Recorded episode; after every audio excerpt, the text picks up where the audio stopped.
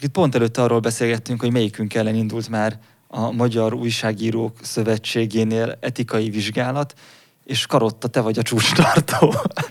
Én igazából csak a korelnök vagyok, és engem azért citáltak oda, mert volt egy 15-6 évvel ezelőtt egy olyan cikkünk, aminek az volt a címe, hogy 4 millióért csak szart kapsz, és annak alapján lett ez, hogy én próbáltam négy, akkor 4 millió forintért új autót venni, uh-huh. és megnéztem egy csomó mindent, ami akkoriban érdekelt, és nagyon elkeserítő volt, szinte az összes. Tehát lehet, hogy nagy pechem volt, és nyilván nem reprezentatív a felmérés. A cikket hívtak, vagy a címért? Uh, képzeld el, nem a címért, hanem azért, mert a felsorolásban, tehát leírtam élményeimet, ez egy Aha. ilyen riport jellegű dolog volt, amiben az ember elmeséli, hogy hogy járt, és elég szubjektív. És leírtam, hogy az egyik uh, nagy telepen, ott az éles sarok környékén, ott megnéztem egy Subaru Impreza kombit, amivel hát voltak bizonyos gondok. Hogy hívják? Delta? Nem emlékszem már. Delta így, Pop. És, tudod, Delta azóta 400-szor cseréltek gazdát, meg más üzemelteti, meg nem tudom mit, tehát nem tudom, hogy az most így kifine, kifi a borja, pláne nem tudom, hogy 15 éve kinek a milyen volt. És volt ott egy autó, ami ráadásul azt hiszem bizóban volt ott. Tehát nem is a mhm. kereskedésé volt és hát ott, ott az, voltak jelentős bajok, és én fölé felsoroltam azokat a jelentős bajokat, és akkor fölhívott a tulajdonos, vagy írt nekem, nem ügyvédi levelet írt, hogy egy csomó mindent sérelmezett, és akkor először levelezni kellett, és akkor utána, mivel gondolom, a akkoriban... nyomott föl? A, a igen, igen, igen, és az volt, gondolom, a, valószínűleg az ügyvédje azt tanácsolta, hogy hogy ne próbáljanak meg bíróság elé citálni, mert azt elbukják, tehát hogy sajtóperileg ez egy védhetetlen dolog, de hogy akkor már mégis legyen legyenek valahogy, kellene. akkor vonuljak a MUOSZ elé, és a muosz igazából egyáltalán nem érdekelték azok a dolgok, amik ott le voltak írva, de az, hogy miért az a címe, hogy szart kapsz, és hogy hogy lehet egy, hogy lehet egy magát komolyan vevő sajtótermékben ilyet papírra vetni, és igazuk volt, mert valóban papírra volt vetve, mert ja, ez, ez a, nyomtatott, a nyomtatott, igen, az express közös Akkor nem is tudjuk belinkelni. Hát, Úristen! Nem, az megjelent utána Hát szerintem. szerintem nem tudjuk. Szerintem az csak papíron volt. De majd megnézem, mert nekem biztos, Belinkeljük a, a, a személyes archívumomban valahol valószínűleg megvan még.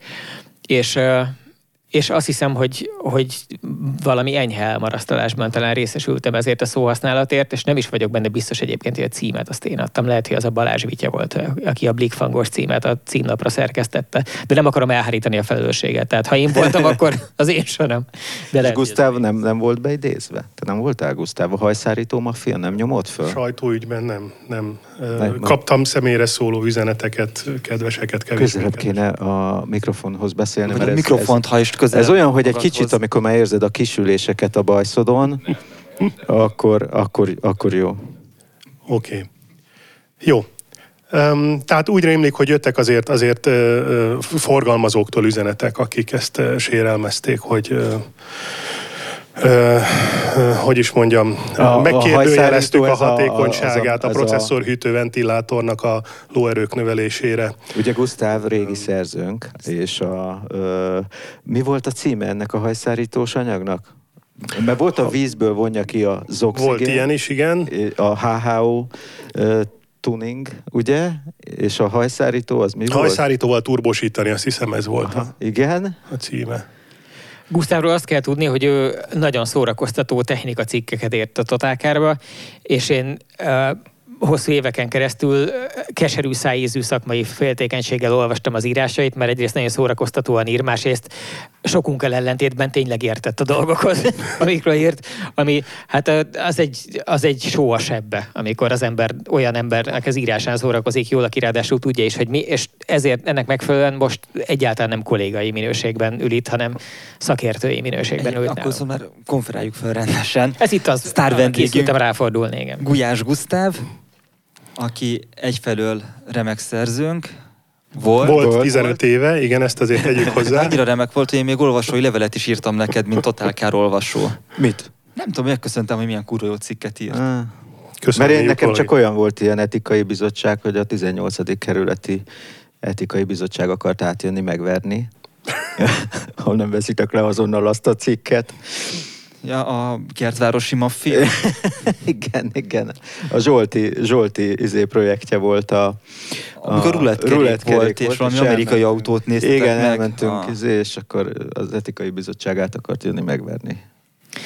Gustav beosztása egyébként, ha jól emlékszem az, az aláírásodból az, hogy vezető digitalizációs területen az Audinál. Ugye ez a, van ennek egy kompaktabb megfogalmazása is, vagy egy szavasabb? Fú, hát ebbe, ebbe most jól, jól beletapintottál, Na. mert ezen a területen elég sok változás történt az elmúlt hónapokban.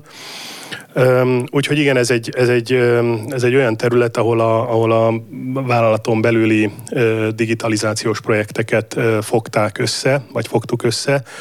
Ez most egy kicsit megváltozott, úgyhogy ez most egy ilyen, egy ilyen arhaikus megjelölés a, a nevem mellett.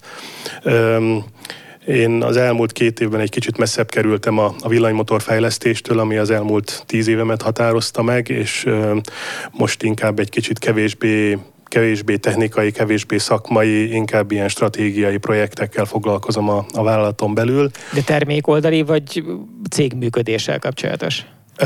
Ezek inkább a cég működésével kapcsolatosak, tehát most egy, egy, egy ilyen példa, ami jelenleg nagyon aktuális, ez a jármű kiberbiztonsággal kapcsolatos előírásoknak a, a bevezetése és az azoknak való megfelelés vállalati szinten ami így elsőre izgalmasan hangzik, a gyakorlatban gyakorlatilag törvényi előírásoknak a folyamatokra, szervezeti egységekre való leképezéséről van szó.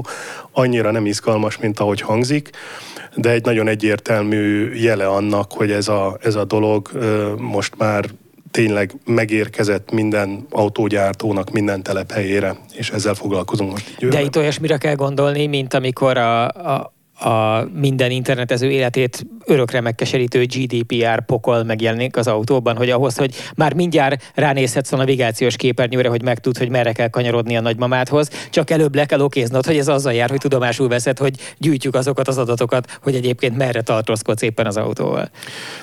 Nem, ebben a projektben kimondottan arról van szó, hogy a, a távolról érkező frissítéseknek a a megvalósítása az hogyan zajlik. Ugye ezzel hát legalább egy évtizede foglalkozik minden autógyártó saját szakállára, és ezek a, ezek a szálak értek össze tavaly, amikor um, hosszas egyeztetés után Európában törvényi szabályozása született meg annak, hogy mit kell tenni annak érdekében, hogy ezek a, ezek a frissítések, ezek, ezek biztonságosan működjenek, hogyan kell egy autógyárnak alapvetően működni annak érdekében, hogy egy ilyen szoftver frissítés, vagy egyáltalán a fejlesztés, a gyártás, illetve a gyártást követő üzemeltetés során ne fordulhasson elő az, hogy valaki meghekkeli az autót, rossz indulatú kód kerül bármelyik vezérlőegységbe. És Idevágó friss, te... bocsánat, csak annyit akartam közbevetni, mert az nagyon friss, hogy uh, ugye nagyon kevés olyan autó van a Teslákon kívül, amikről azt állították bármikor is, hogy, hogy már így a levegőjékből kiveszi a frissítést, igen, ezt ótának hívják az over the air update-nek, és amikor igen, általában akkor is előbb-utóbb kiszokott derülni, hogy az legfeljebb a fedélzeti elektronikának bizonyos részeire, vagy a szórakoztató elektronikára vonatkozik. Az egyik nagy kivétel a mainstream autógyártók közül az ugye a, a Mustang Mach-E volt, a Fordnak a, a, az új teljesen villanyos platformra épített autója, amihez kapcsolódó aktualitás, hogy tegnap este írta meg a, az Autonews, hogy az összes Mustang Mach-it visszarendelte az amerikai közlekedési hatóság, mert túlmelegedhetnek a kontaktorok a nagy feszültségű aksiban, amit a jó hír, hogy megoldanak egy szoftver update a kevésbé jó hír, hogy a szoftver update be kell fáradni minden egyes autóval, és addig nem lehet velük közlekedni. Tehát, hogy ez látszik, hogy ez egy, ez egy mindenki számára nagyon ingoványos terület. Így van, így van. És uh, ugye a, a, azt látjuk, hogy a Tesla egy kicsit bátlabban nyúl ehhez, aztán általában sikerül valamikor, meg nem. A hagyományos autógyártók egy kicsit klasszikusan konzervatívabban állnak hozzá. Um, alaposan meg kell ezt csócsálni, mielőtt egyáltalán kinyitjuk azokat a csatornákat, amiken keresztül egy ilyen over the air frissítés megtörténhet, mert, mert pillanatok alatt lehet belőle nagyon nagy baj. Nagyon sok van erre most valamilyen szabvány? Tehát, hogy az hogy ti implementáltok valamit, amit megszabtak valamilyen uh, ilyen zakós emberek Brüsszelben, vagy uh, a saját uh, alulról építkezve ti találjátok ki, hogy hogy lenne jó ez és biztonságos, és csináljátok meg azt? Igazából mind a kettő igaz. Tehát maga, maga a törvény szövege Brüsszelben születik meg. Ez a UNEC néven ismert, ez az ENSZ-nek egy gazdasági szakosított szervezete. UNECE. UNECE, igen. igen.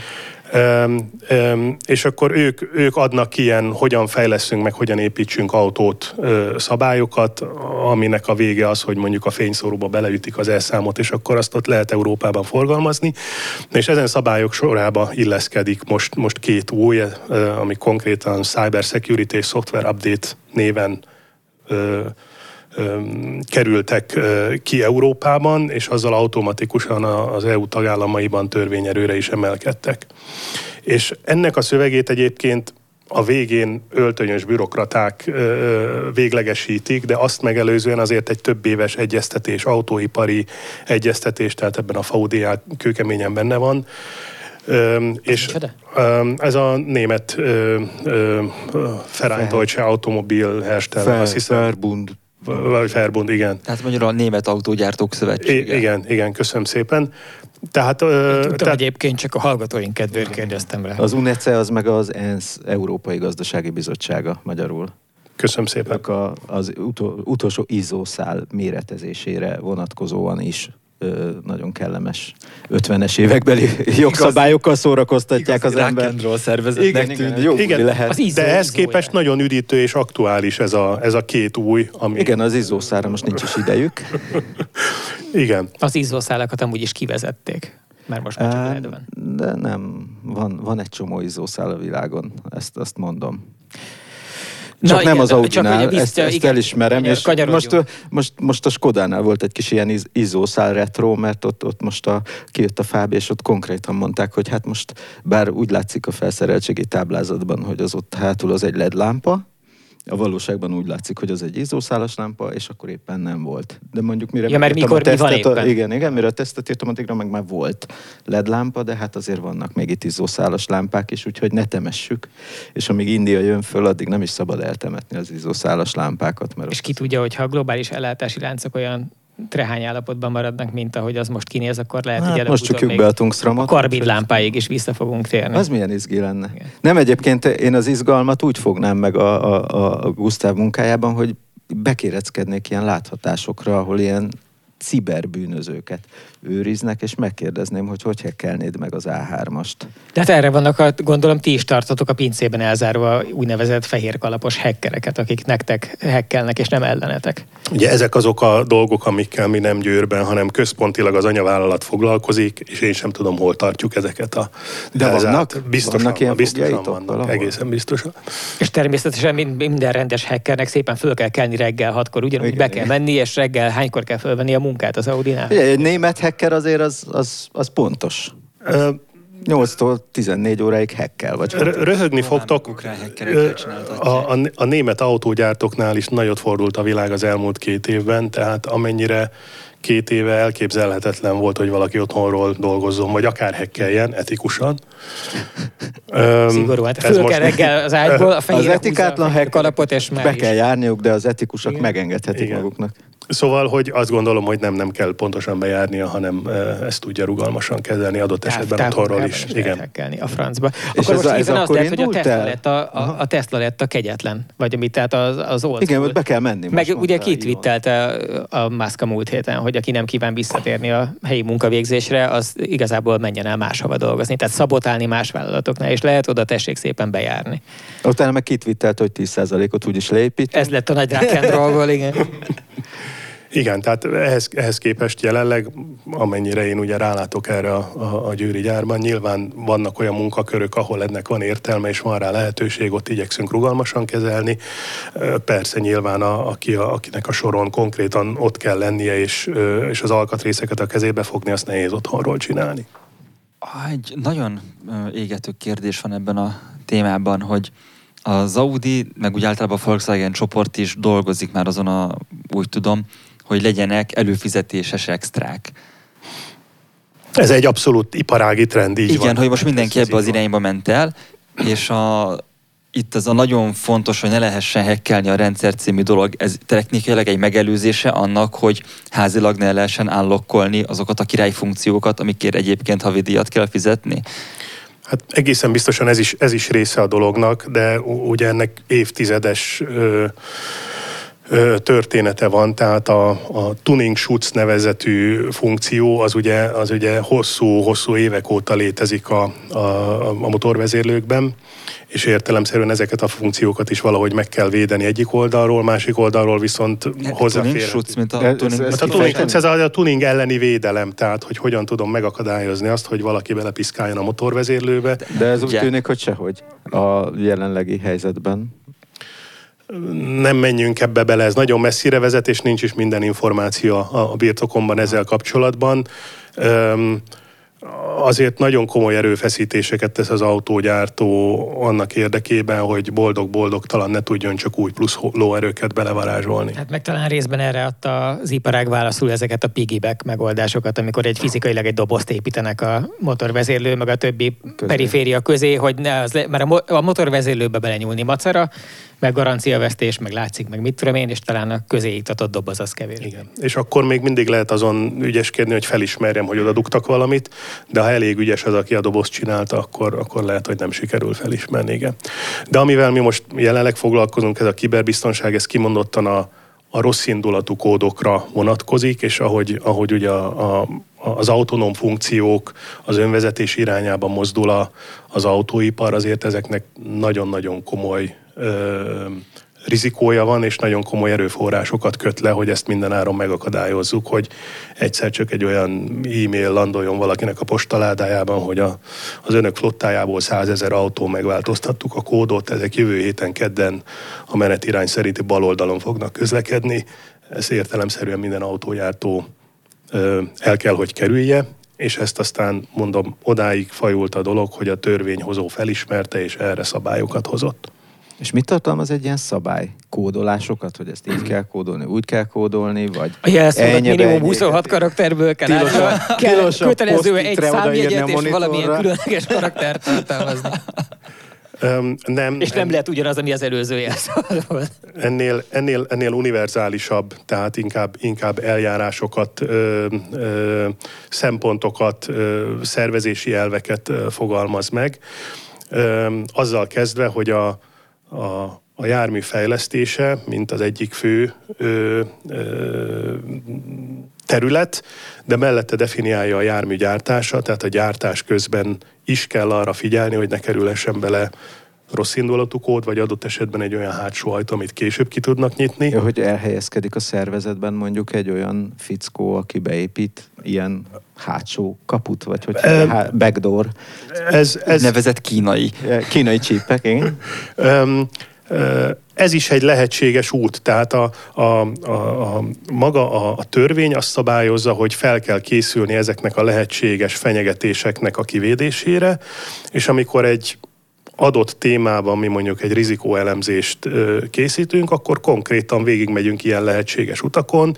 Tehát mi van akkor, hogyha egy beszállítóhoz oda kerül valaki, aki sumákol, adott esetben saját munkaerő, egy, egy logisztikai kolléga, valaki átmászott a kerítésen, a már kiszállított autót a vasúti kocsi valaki meghekkeli, és, és úgy próbál valamit bejuttatni. Ez az egyik oldal, a másik oldal pedig a beszállítói láncban is biztosítani kell ezt. Tehát amikor a vezérlőegység bekerül hozzánk egy beszállítótól, azon a, azon a beszállítói láncon is biztosítani kell, hogy, hogy korábban nem került bele olyan, olyan dolog, ami nem odavaló. A, az adatbiztonságnak, vagy ennek a, a a cybernek, ahogy ezt Donald Trump szerette gyűjtenéven emlegetni, hogy ennek a, az egyik viszonylag mostanra reflektorfénybe szoruló eleme az az, hogy egy csomó adatot gyűjt minden autó.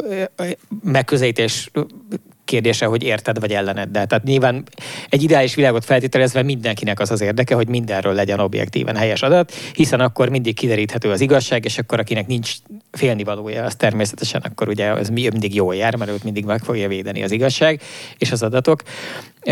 De a, a, azzal ti foglalkoztok, vagy azt tudjátok, vagy az le van-e írva akár a, ebben a szabályozásban, akár van-e mondjuk az Audi-nak van-e, van-e ezzel kapcsolatosan valamilyen uh, belső policie, hogy uh, a, például azért emlegetem a Teslát, mert azt ismerik, tehát az az, amivel kapcsolatosan nagyon sok példát látott valószínűleg minden internetező a múltból, hogy történik egy baleset, amiben érintett egy ilyen autó, és akkor fölmerül, hogy az autopilot aktív volt-e vagy nem, meg egyáltalán mi történt, és előbb-utóbb meg szokott jelenni egy csomó felvétel a Teslákba beépített fedélzeti kameráknak a saját adatrögzítéséből, amin akkor így lehet csócsálni, hogy akkor kb. mi történt. Meg a Tesla meg szokta mondani, hogy nem, nem is volt aktív az autopilot, amit aztán vagy elhisz a hatóság, meg az újságolvasó, vagy nem. Ezek mind olyan kérdések, amik egész biztos, hogy már az Audit is érintik, meg nyilván jövőben az összes autógyárat érinteni fogják, mert azokban az autókban is vannak kamerák, meg gondolom egy csomó adatot is logoltok, meg mindenki az egyre inkább autonóm módon közlekedő autó felé megy el. Mi, mi alapján derül az most ki, hogy mit, mit lehet eltenni, és kinek kell kiadni? Hát ezt én szívem szerint passzolnám ezt a kérdést, mert ez annyira, annyira kilóg abból a, a kiberbiztonsági témából, amivel én most jelenleg foglalkozom, és úgy tudom, hogy, hogy nem, is, nem is téma ez Győrben, tehát ezt a koncern anyavállalatánál foglalkoznak ezzel. Egyébként szerintem minden igaz, amit elmondtál, tehát az, hogy, az, hogy itt az egyértelműen látszik az iparágban, hogy, a, hogy az, a, az adatok válnak különösen értékessé, tehát az, hogy a, az, hogy a, a vezetőről, a használóról, a használat módjáról minél több adatot legálisan és transzparens módon be lehessen gyűjteni, és aztán ezekkel az adatokkal valamiféle hozzáadott értéket lehessen generálni. Ez, ez egyértelműen látszik a, a, az összes autógyártó összes fejlesztésén. De ha jól tudom, akkor most nyártól már a fekete doboz az kötelező lesz az új autókban. Nem ez van, hogy amikor bejön az csomó új szabályozás, hogy mikkel lehet csak eladni az új autót. Ez valószínűleg egy másik ugyanilyen EU szabályozás. És abban, és abban benne van a fekete doboz, ha jól emlékszem. A Mikinek volt erről egy nagyon jó cikk, amiben összeszedte azt, nem tudom, kilenc dolgot, ami kötelező lesz vagy június, vagy júliustól, nem Valami tudom. Így, De tudjuk-e, hogy mi van a fekete doboz már, most nem idén, ez, ez le van tényleg, tehát mik vannak, hogy, hogy miket rögzítünk, milyen paramétereket. Egyébként ezek a fekete dobozok már vannak az autókban, tehát, hogy ugye a, volt a híres Toyotás szőnyeg és gázpedál gét, és például azóta önvédelemből nagyon sok cég, nagyon sokféle olyan rögzítési megoldást használ, ami mondjuk egy ilyen légzsákdúranás vagy ESP bekapcsolódás során rögzít, akkor visszamenőleg nem tudom hány másodpercnyi adatot, ugye ezeket ki is tudják olvasni mindenféle berendezésekkel vannak ilyen igazságügyi szakértők, akik már ezeket már kiolvasnak. Igen, csak ebben az a rohadtul nem triviális, hogy... de, de pont ez az, igen, de innen jutott eszembe egyébként ez az egész, hogy a, a, a, az Emri Hárdos ügy Isten nyugasztalja az összes érintettet, aki ugye most már mindenki lényegében, hogy ott, ott az volt a jogilag még nagyon érdekes dilemma, hogy oké, okay, az autó, tételezzük föl, hogy az autó logolja Igen. a fontos dolgokat, például a sebességet, meg nem tudom, a gázpedálállást, meg hasonlókat. Volt-e féknyomás, és ha igen, akkor hm. mekkora meg. Tehát és kinyomta a féket? Igen. De hogy valósz, fel, valószínűsíthetjük, hogy Emri Hard, amikor megvásárolta az ő Mercedesét, akkor nem írt alá olyan papírt, ami arról szólt volna, hogy tudomásul veszem, hogy az autó ezeket rögzíti, és a rendőrségnek kiadhatja, és ilyen értelemben rám terhelő vallomást tehet a gépkocsim. Szerintem nincs ilyen semmilyen modern autóadásvételi Nem tudom, de ismerek olyan embert, aki ismer olyan embert, aki ilyennel dolgozik, meg biztos vagyok benne, hogy ilyet nem csinál autógyártó cég, hogy ne lenne valahol egy apró betű hozzá Nézzünk arra az emberre, aki látott már. Mondta, hogy ő, ő csak egy pislog szegény. Egy, egyben biztos vagyok, hogy nem gyűjtik ezek az adatokat. Tehát én azt gondolom, hogy ha, ha ez, az valóban így van és működik, akkor ez egy offline valami, amihez, ez offline. amihez ez csak offline. nagyon Igen. szigorú hozzáféréssel lehet hozzáférni, és biztos vagyok benne, hogy az autógyárak nem gyűjtik ezeket az adatokat. Meg hát ugye ez meg lehet azzal kerülni, hogy van egy ilyen, úgy most egyszerűen fogalmazva, van egy ilyen törvény, azt kész az, hogy te nem ismered azt a törvényt, amely szerint az autó gyűjthet rólad adatot. Igen, de én nem uh, tudok arról, hogy létezne. És egyébként például, mikor levizsgázol... A, a törvény is nem ismerette. Igen, nem, nem, nem, nem ezt mondom, nem úgy értem, hogy Figyelj, nem, szerintem ezt nem, nem kötekszem, hanem csak azt mondom, hogy tök érdekes, hogy ez a dolog, ez van. Tehát minden modern autót érint. Nyilván nem tanultál róla akkor, amikor jogosítványt szereztél, mert akkor még nem voltak feltalálva az ezzel kapcsolatos dolgok.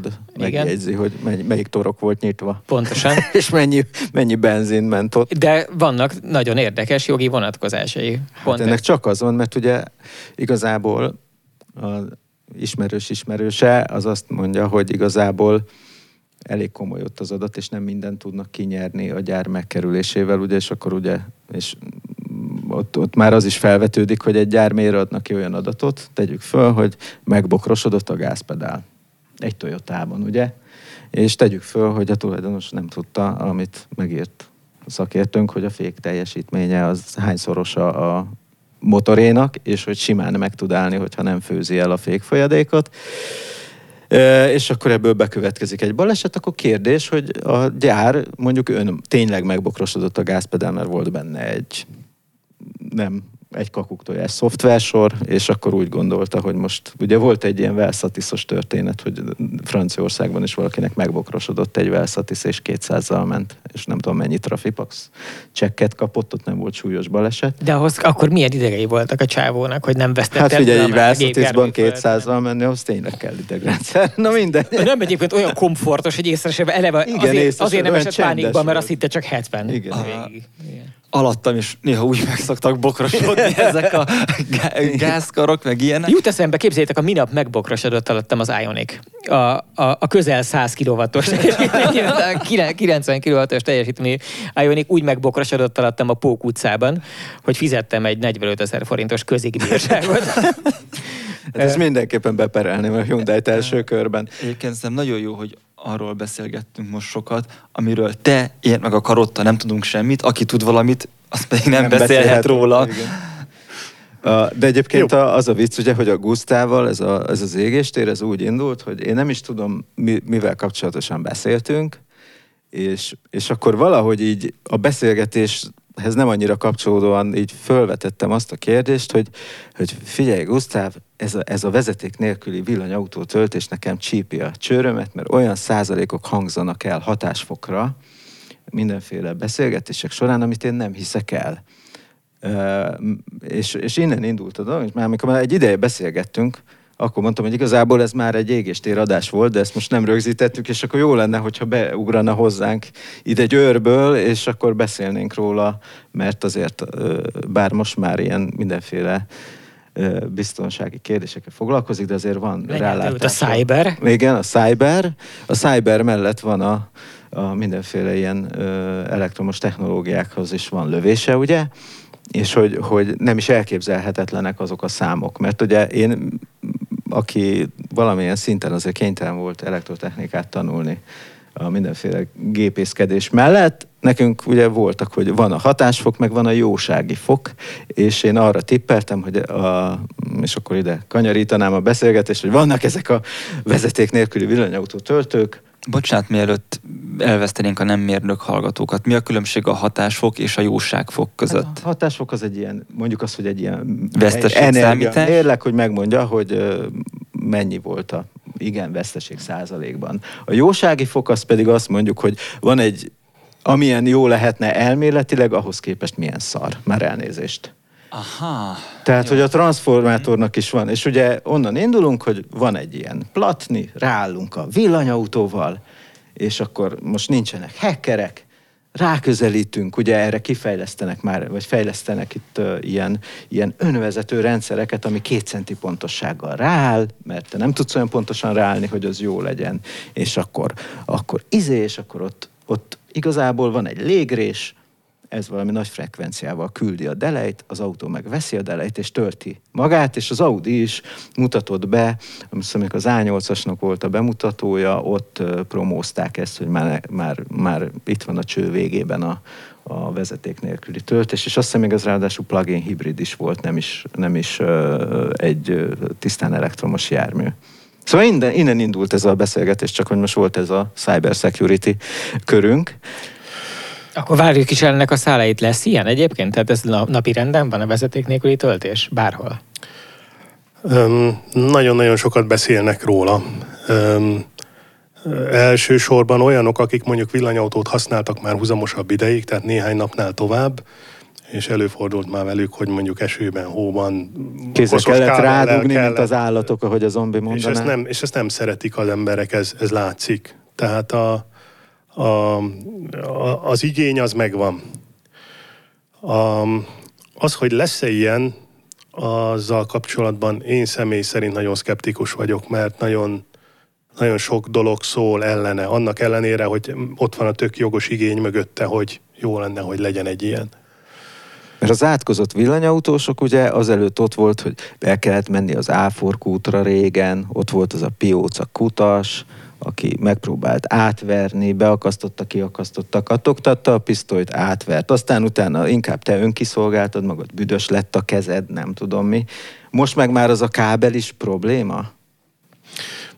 Én szerintem ez egy, ez egy, ez egy, váll, egy vállalható probléma. Um, egészen addig, amíg, amíg egy kicsit ilyen, ilyen különlegességként, exotikumként tekintesz a villanyautózásra, abban a pillanatban, hogy elkezded használni a mindennapokban, és sietsz valahova, a, akkor az lehet, hogy már az a 30 másodperc is számít, amikor kinyitod, előveszed, rádugod. És akkor nem ilyen életvezetési tanácsokat kéne adni inkább az embernek? Um, lehet, hogy ez lesz a vége egyébként. Tehát azt gondolom, hogy ezt a, ezt a dolgot a, a, a, a, az induktív vezeték nélküli töltés nem fogja világméretekben nagyon gyorsan megoldani. Lesz egy pár olyan, olyan helyzet, egy pár olyan alkalmazás, ahol ennek van értelme. Ugye a mobiltelefon ez egy tök jó. Tehát, hogy...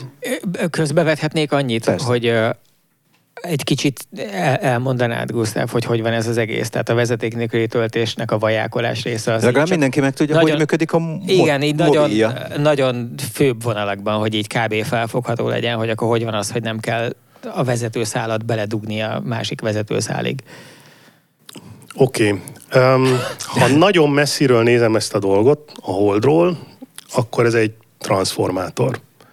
A transformátorban van két tekercs, egy primer oldali, meg egy szekunder oldali tekercs. Ezek elektromágneses szempontból jól össze vannak kötve, konkrétan egy vasmaggal, és ha az egyik oldalán bevezetem a váltakozó áramot, praktikusan 50 Hz-et, amit ugye a konnektorból jön, akkor a másik oldalon a szekunder tekercsen ugyanúgy le tudom venni az 50 Hz-et, és attól függően, hogy ennek a két tekercsnek a menetszáma hogy viszonyul egymáshoz, tudom a feszültséget, illetve az áramerősséget beállítani. Ezek közös jellemzője, hogy a magyar találmány egyébként, Déri, Blá, Déri Bláti Cipernovszki. Igen. Um, tehát az, hogy ez a, ez a két uh, tekercs fizikailag is és elektromágneses szempontból is nagyon közel van egymáshoz, a közelséget a vasmag biztosítja, a vasmag az nagyon jól vezeti az elektromágneses teret, és ezért aztán az a, az a mágneses tér, amit a primer tekercs kelt, annak a nagyon nagy része indukál feszültséget a szekunder tekercsben, és ezért aztán ezekkel nagyon jó hatásfokkal, 90 sok százalékos hatásfokkal lehet átvinni energiát, akár a hálózatban, akár bármelyik tápegységben vagy adott esetben egy hegesztő trafóban. Ugye a, a hegesztő trafót azért citálom ide, akinek volt már szerencséje szétszedni régebbi hegesztő trafót, az tudja, hogy ott az áram erősséget lehet valamiféle forgatógombbal tekerni, és a forgatógomb mögött nincsen elektronika, semmilyen. A forgatógomb a vasmagot mozgatja, nyitja szét egy kicsit, tehát csinál egy mesterséges légrést a vasmagban, amivel a primer és a szekunder tekercset elektromágneses szempontból széjjelebb választja egymástól, lazábbá válik a Kicsit csatlakozás. rontja. Ront, elrontja. Elrontja. Elrontja. És azzal, hogy elrontottam, azzal csökkentettem a szekunder áramot, tehát tudok vékonyabb pálcával vékonyabb lemezt hegeszteni. Ez az egyetlen olyan alkalmazás, ahol én örülök annak, hogy van légrés, és örülök annak, hogy el van rontva a trafó. Minden más alkalmazásban az a célom, hogy ne legyen légrés, vagy egészen kicsi legyen, minél szorosabban legyen csatorva a primer és a szekunder tekercs. Az autónál ilyet csinálni nem könnyű. A, a, az első gondolata az embernek az, hogy oké, okay, odaállok valahova, és akkor vagy valamit emeljek föl, vagy valamit engedjek le az autóról, és akkor összeér ez a két dolog, és akkor nincs légrés, vagy nagyon kicsi, és akkor működhet ez a dolog jó hatásfokkal. Voltak ilyen próbálkozások, és lehet ilyet csinálni egyébként, ami egy adott mechanikával ezt így mozgatja. De akkor már nagyon közel vagyunk ahhoz, mintha ténylegesen bedugna valamit. Így van. Tehát, és akkor tehát ez az egyik. Nem dug be egy konnektort? Igen, igen, igen. Ez az egyik. A másik, meg az, hogy ahhoz, hogy ebből tömegtermék legyen, azért azt gondoljuk végig, mondjuk gépészmérnökként, hogy kell csinálnod egy olyan mechanizmust, ami 15 éven keresztül, vagy 20 éven keresztül napi rendszerességgel tud így csinálni, tetszőleges hőmérséklet mellett ö, olajos, vizes, glikolós, benzines környezetben, rász az autóval, rosszul állsz rá az autóval, ö, nem, tehát nem tűnik fenntarthatónak, és emellett drága.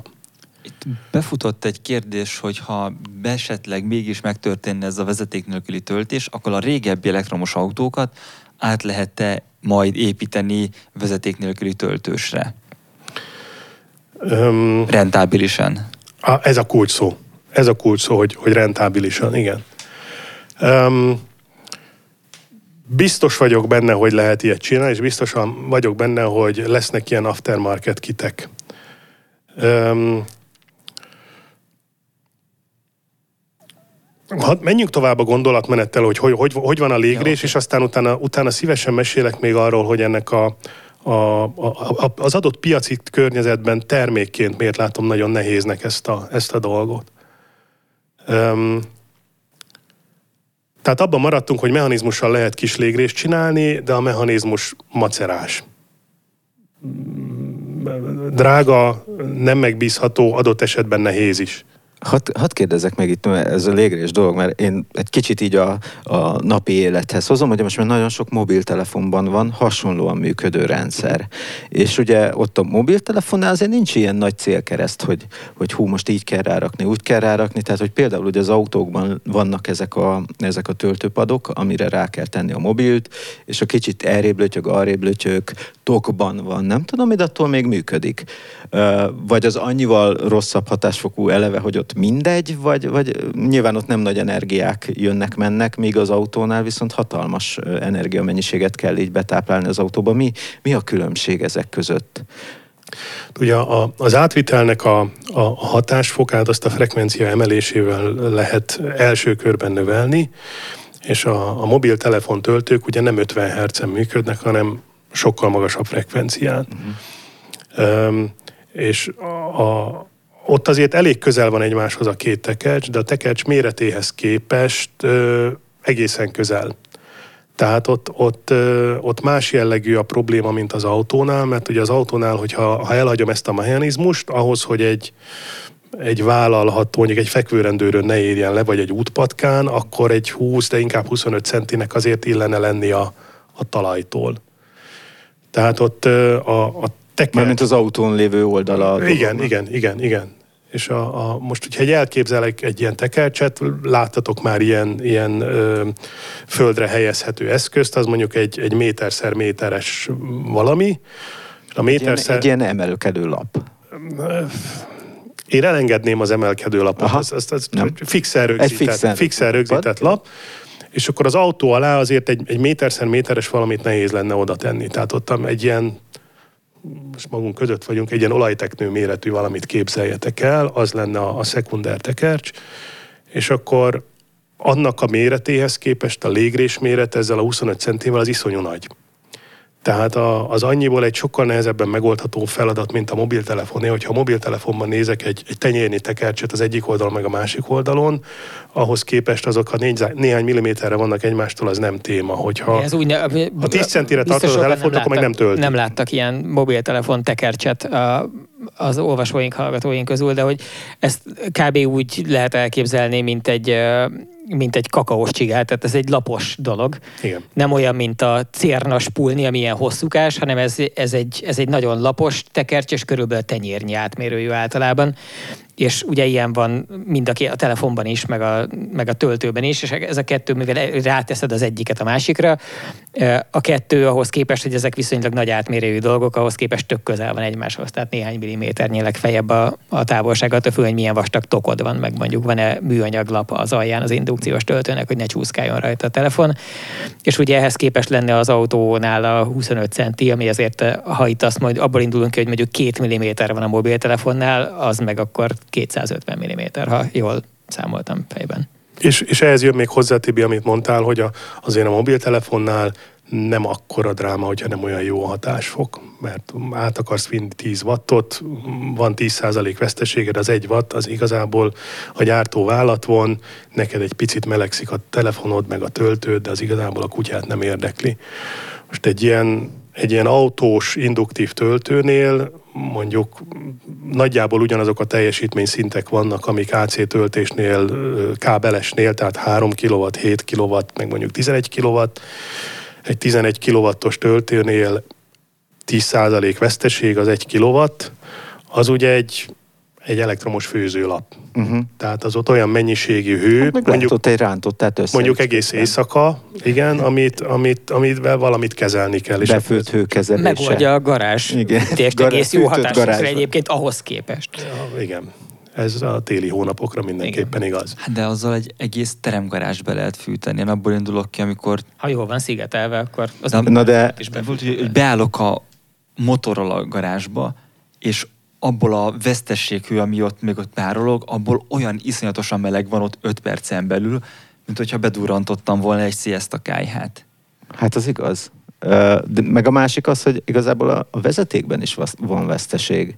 Tehát, hogyha ott tekerjük fölfelé az ampereket, azért ott van ilyen vastag részkábel, meleg, rendesen érzékelhetően melegszik, a nagyobb teljesítményű töltőknél, ott is van egy vesztesség. Ahhoz képest a, a vezeték nélküliek hány, hányszorost mondanak?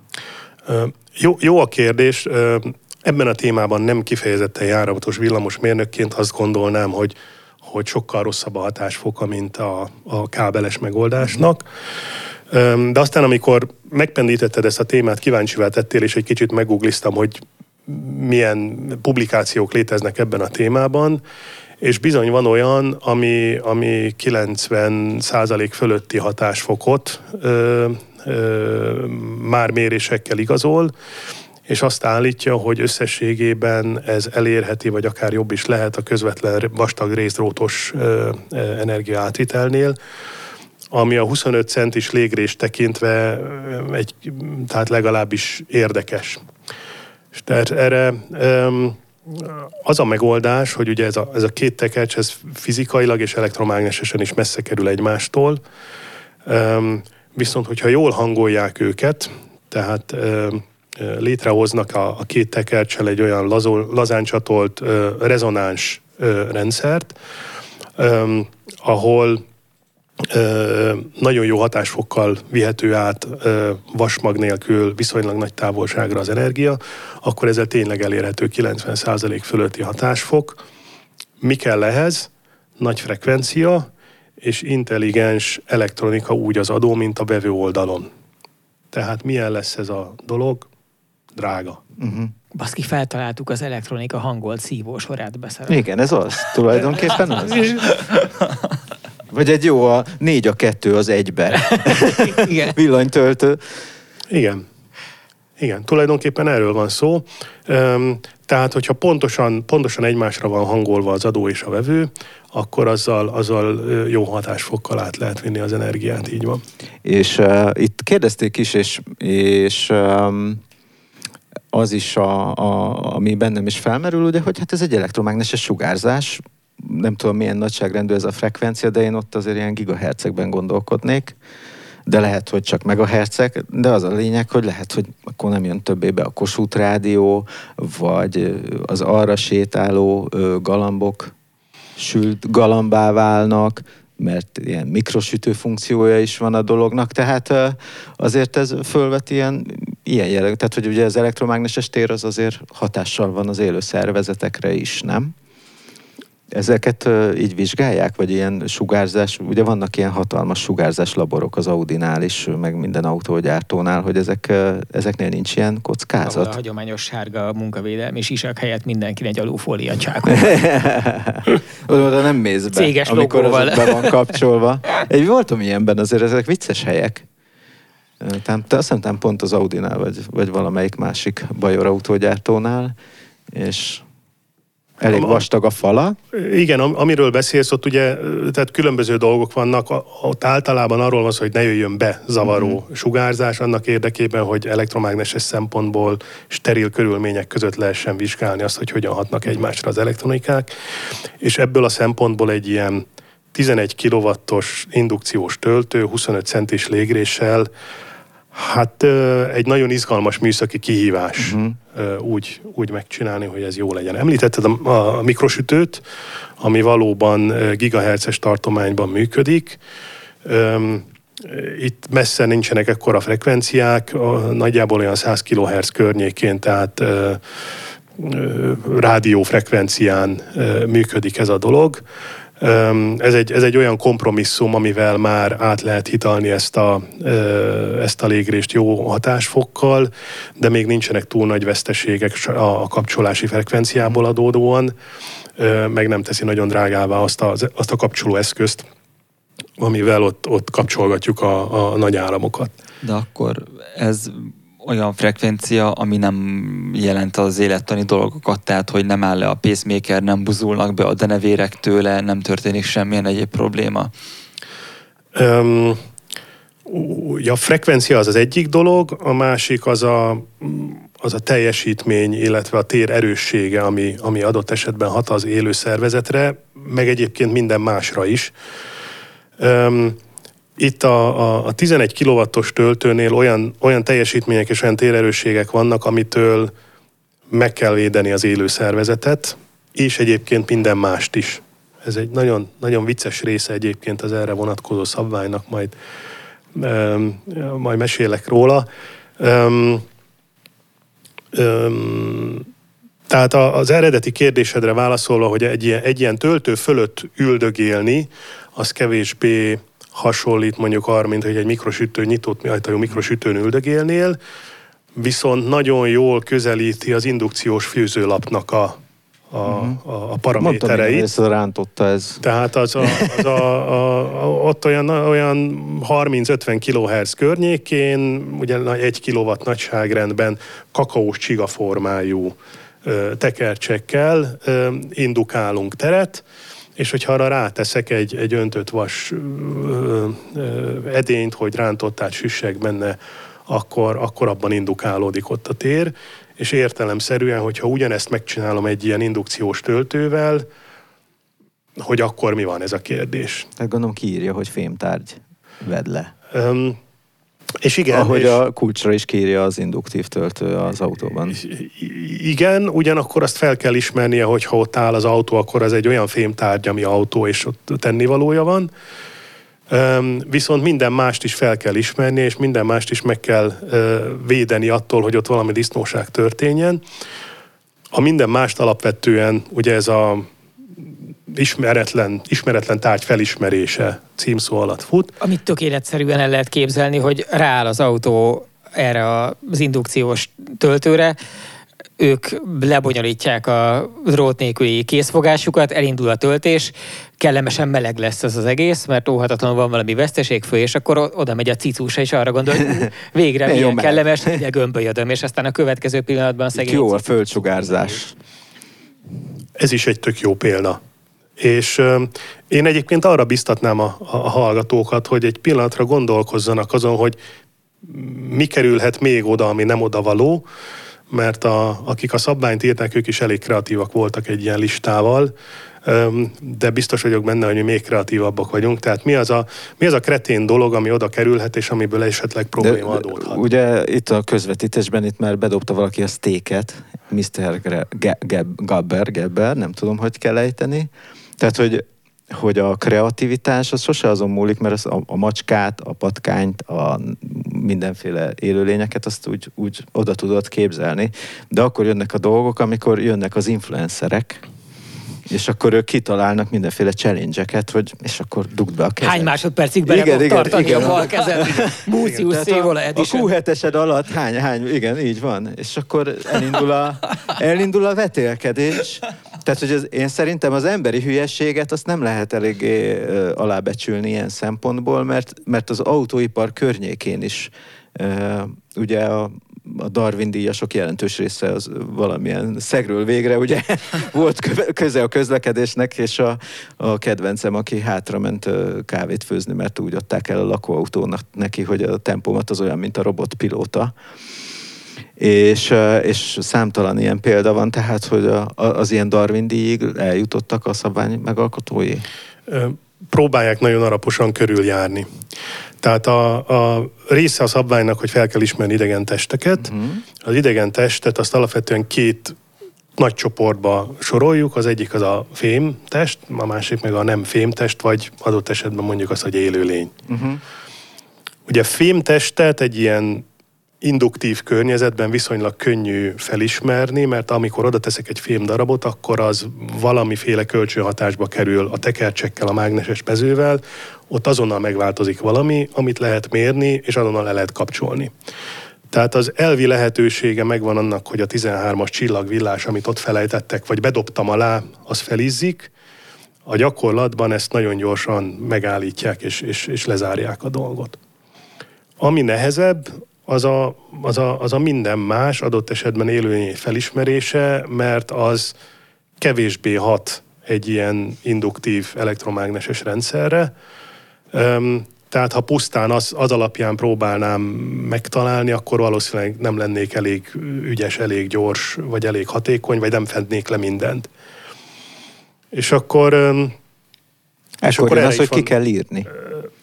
Kedves macskák, belépni tilos. Több nyelven gondolom. Igen, igen, igen. Macska nyelv. Hát a sziámi macskák, érted? Köszönjük szépen. Tudom, ha... Igen. Um, és akkor lehet például azzal próbálkozni, hogy ezt a, az egyszer egy méteres platnitnak a szélét körbe rakom olyan érzékelőkkel, amik észreveszik azt, hogyha én például bedugom oda a lábamat. Aha. Vagy bemászik a macska, vagy bemászik a patkány, vagy valaki. Um, ez mondjuk egy lehetőség. Elvi lehetőség például mérni a teljesítményt és a teljesítmény különbséget. Tehát primer oldalon nagyon pontosan mérni, szekunder oldalon nagyon pontosan mérni, nagyon pontosan modellezni, amivel úgy általánosságban a problémákat... Akkor ez olyan, mint a, izé, mint a, a Hufi viccben, hogy akkor a macska már megvan, csak hol a bélszín. Tehát, hogy a, a veszteséget azt már Igen, megtaláltuk. Tehát, tehát a, a gond az, hogy ha, ha, ha már akkora a veszteség a macskában, amit te mérni tudsz, az valószínűleg nem jó a macskának. Úgyhogy ezért aztán amellett, hogy próbálják, hogy így valamiféle módon mégis az elektromágneses paraméterek alapján észrevenni azt, hogy ha ott van egy élőlény, de ugye az élőlénynek is különböző méretei vannak, van nagyobb macska, kisebb macska, kisegér, gyerekegér, mit tudom, tehát nagyon nem könnyű. Meg van gyerek is. És van gyerek is. Ugye a 20 centibe, 25 centibe már remekül oda tud kúszni egy gyerek, és oda tud nyúlni, és, és ö, nagy darabszámnál, nagy populációnál, ahogy, ahogy Tibi mondta, nincs olyan dolog, amit ki tudnál zárni azért, mert azt mondod, hogy ilyen nem történik meg, bizony, bizony megtörténik. Na és akkor még oda szeretnék kiukadni, hogy a, a, még egy elvi lehetőség, hogy ezt a platnit telerak, az egész platnit telerakott szenzorokkal, például ultrahangos szenzorokkal, uh-huh amik azt mondják, hogy 25 vagy egy radar, radarszenzorral például, amik azt mondja rövid, rövid hatótávolságú radarral, azt mondja, hogy az autót ismerem, és ha bármi más ott van ott az, az autón kívül, akkor inkább nem csinálok semmit. Ettől ez a dolog kezd biztonságossá válni, de érzitek, hogy baromi drágává és komplexé. Tehát ez nagyon-nagyon-nagyon nem olcsó, és hogy emellett még megbízható is legyen, ugye az, az a következő, hogy egy falevél oké, okay. három falevél már sok, egy fél falevéllel még elinduljon, vagy ne induljon. Fel kell söpörni előtte minden alkalommal. Igen, az milyen lenne, hogy, vagy... hogy eddig büdös volt megfogni azt a kábelt, most meg takarítani kell. Igen. De Igen. ez ugyanaz, hogyha már aki töltött Ionity-vel, az ismeri azt az érzést, amikor ilyen vajákos módon kell visszatérni, többször újra bedugni, átmenni egy másik töltőoszlophoz, hogy hát ha akkor elkezd tölteni. Ugyan... Védeném az Ionity-t, ezt bármelyik töltő tudja szerintem. Most legutóbb arra panaszkodtunk, tökre nem töltősarc, és akkor ez ugyanezt a jelenséget, ezt hatványozottan tudná produkálni, ráadásul sokkal drágábban, vitatható hatásfokkal. Ez, ez, ez egy másik nagyon, nagyon jó pont, hogy, hogy, hogy, hogy előveszed. Tehát ugye a, a, a dolognak az energia átvitel és biztonsági részét akkor körül jártuk. Um, amellett, hogy energiát kell ott átvinni, értelemszerűen valahogy kommunikálnia kell az egyiknek a másikkal. Mi erre a megoldás? Fogunk egy vékony kábelt és bedugjuk, és akkor beszéljenek egymással. Ugyanott vagyok, mint hogyha vastag kábel dugtam volna bennek semmi értelme nincsen. Tehát valamilyen módon vezeték nélkül kell ezeknek kommunikálniuk, egy olyan környezetben, ami egy elektromágneses vihar, elképesztő teljesítménnyel, elképesztő elektromágneses mezők vannak ott, és ugyanazon a felületen kell azért kommunikálniuk, tehát nem csinálunk azért egy másik antennát mondjuk az autó végére, meg egy másik platnit a garázs másik végébe, hogy ott tudjan kommunikálni. Tehát lesz egy vezeték nélküli kommunikáció, és igen, ahogy mondod, dróton is képesek vagyunk többször fennakadni azon, hogy most ez működik vagy nem működik, dacára annak, hogy hosszú évek óta szabványosított tapasztalat van vele, működik. Most képzeld el ezt még azzal megfejelve, hogy, hogy nehéz körülmények között vezeték nélkül, Magában tapasztalat az nélkül. Az indukciós tekercseket kell használni jelátvitelre, hogy azok így morzézanak egymással az elején. És akkor így lemegy a ilyen modemes handshape. Én ezért csinálnék. Én azt mondanám, hogy kommunikáljanak fényjelekkel, mert az a kiszűröd a macskát is. Nagyon jó.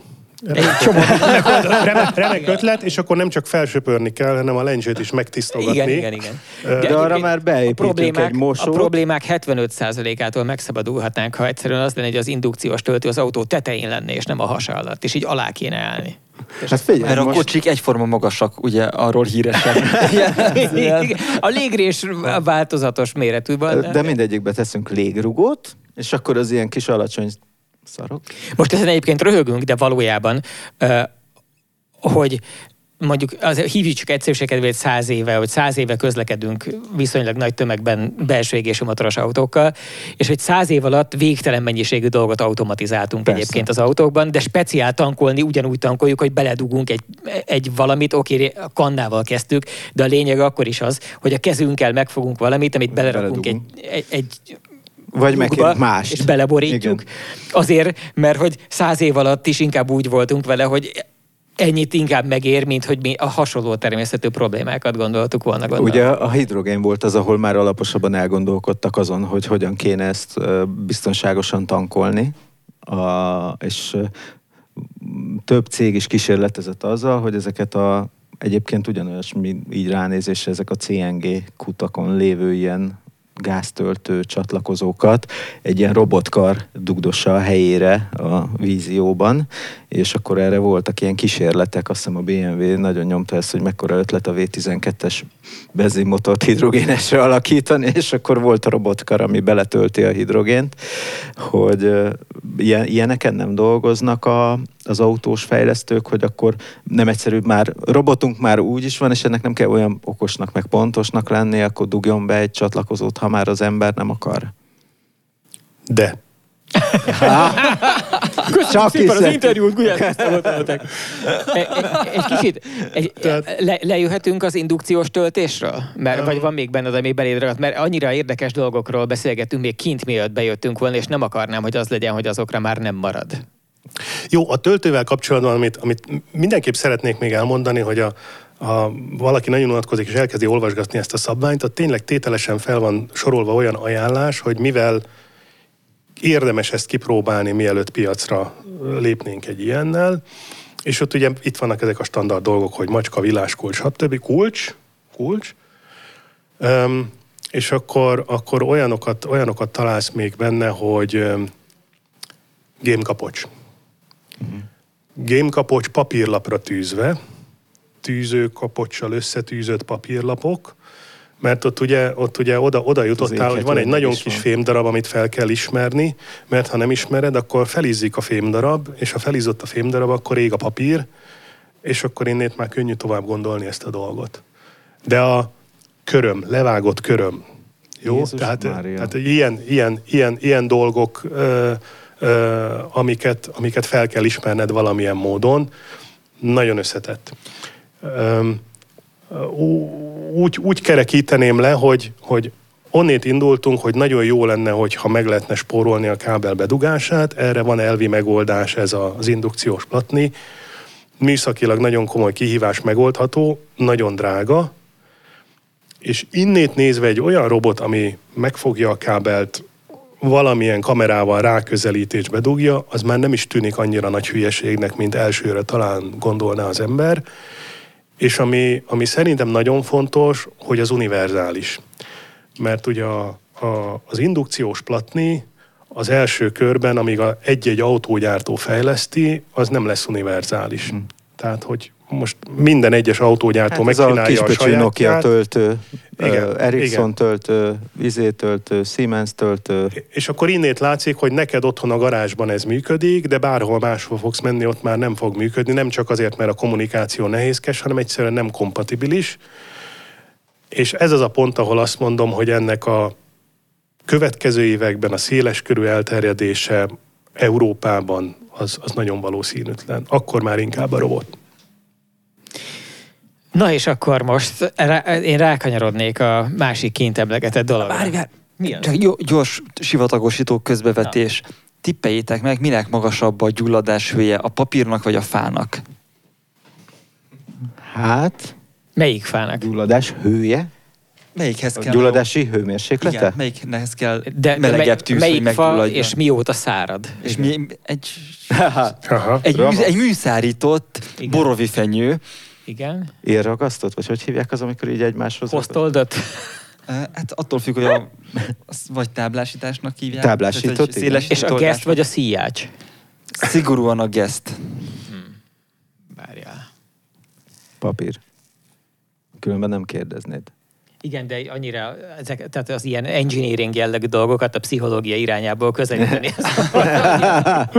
olyan csalás. És különben is most mondta Gusztáv, hogy ott a veszélyes akta, gemkapocsal és... Igen, arra de egyébként nem az van, hogy a papír is fa valójában, csak előtte egy kicsit mossák, meg nyomkodják, celluloz. meg igen, na. De, hát de nem egy csak fából lehet. akkor melyik fajta papírra gondol? Igen, a mártott izé, textil. A, népszabadságra, vagy a fényes évnyomó, évnyomó papír. a tökön milyen marketing szóróanyagra. Telefonkönyv, papír. Biblia nyomó papír. Elővem a, Na mond, áll, szabad a papírnak sokkal magasabb a gyulladás hője, mint a fának. De most akkor addig nem megyünk el innen, hogy nem mondod meg, hogy miért. Ja, ügyes, ügyes. Azt se tudom, hogy miért nehezebb a, az ólom az alumíniumnál. Az egyszerűbb, hát több. Tudom, hogy egyszerűbb, de hogy tér, azt sem tudom így szépen megmutatni. Itt is valami hasonló összefüggés lehet. A papíratomok nem hagyják magukat öntudatra éb, ébredtek a papírgyártás során. hogy én vagyok a kémias Robert Norbi a kokain vegyelével, bazd meg. Na, hát akkor erre majd visszatérünk később, de a papír, ugye a papír és a fa is viszonylag könnyű, ellentétben a modern villanyautók nagy részével. Ami kurva nehezek, jellemzően egyébként viszonylag kevés papír és vagy. Bár Történetesen én most egy olyan valószínűleg sárnehéz villanyautóval közlekedem, a, amiben van papír, fa, a fa betét helyett papírbetét van benne, a Lexus UX 300E, vagy mi az ördög, és azt írta a katalógus, hogy abban az a papír. japán papír, nem origami, tehát ne. nem, nem kis ja, akkor ilyen madárkák papír. vannak benne, lehet. Nem megnézem. hajtogató művészek áll a hátsó soron. Lehet, hogy hülyeséget hülyeségbe csapok, ami egyébként nem lenne tőlem amúgy se idegen. Csak a katalógusban olvastam, hogy ilyenből van a díszítése, és nem ellenőriztem az autóban, hogy ez kellően papírszerű -e, tehát lehet, hogy ebben nem az, ez nem az a kivitel, de tudom, hogy használnak díszítésnek állítólag papírt benne. Kedvenc díszítésem az Avensis 3 megjelenésekor A leg, legkínosabb, legkínosabb sajtótájékoztató pillanatok között benne van, amikor a sajtósnak el kellett mondani, hogy az, ami ott látunk, az a betét, és akkor érzékeltetni szeretném a szó közt. Mű, fa, szén. Hmm. Tehát, hogy nem volt igazi, hisz nem raktak oda fa szenet, de... Ez angolul biztos jobban hangzott. Angolul jó hangzott, magyarul nagyon Igazából rossz. a jó megoldás az lett volna, hogyha kihagyják belőle a, a fát, és csak maradunk annál, hogy szén, hiszen végül is Műszén, az is szén. Szén, szén igen. Hát sőt, most, hogy fából csinálod, aztán... Kar, sőt, karbon. És igen. akkor... Igen. Na, tehát, hogy a, a, annak kapcsán került ez az egész szóba, hogy uh, én először csak éveken keresztül háborogtam, fortyogtam magamban azon, hogy milyen felháborítóan rohadt nehéz a legtöbb villanyautó, különös tekintettel nyilván azokra a villanyautókra, amiknek van azonos ugyan, ugyanannak az autónak belső égésű motoros vagy plug-in hibrid változata is. Ezeknél különösen standard, hogy ezek ilyen 2,2-2,3 tonnák, úgyhogy egyébként ezek normális ilyen középkategóriás limuzin méretű autóban is tudnak ekkorák lenni. Mit tudom én, a Polestar 2, ami ugye egy Volvo XC40 méretű dolog, vagy ahhoz hasonló. Hát belül. Igen. Kívül nem. Az, ez, ez, ez hatalmas az a Polestar. Tehát, hogy ez, nem, de a Polestar 2 az nem hatalmas. De hatalmas. Nem, nem, ez belül, nem. belül kicsi. Nem, belül is belül kicsi, de kívül sem. Nem, nem.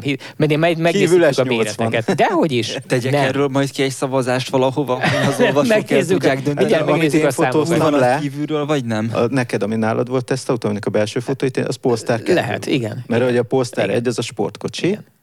De az X, tehát az, az és az, az XC40 az ugyanaz a dolog és nem hatalmas. De, De meg fogjuk nézni belül, a számokat. Szerintem belül, az egy ilyen... Belül XC40 kívül max, max 4,6-7 méter lehet a hossza maximum, és mit tudom én... De hát egy XC40-nek 4,30-nak kéne lennie, ha létezne. Az is lehet, hogy 4,5 méter. Mindegy, ne, ne, is, nem ez a lényeg. Az a lényeg, hogy rohadt nehezek. Tehát, hogy semmiképp sem indokolt. Majdnem, hogy, majdnem feldőlt a darum, mikor föl kellett emelni a trailerre.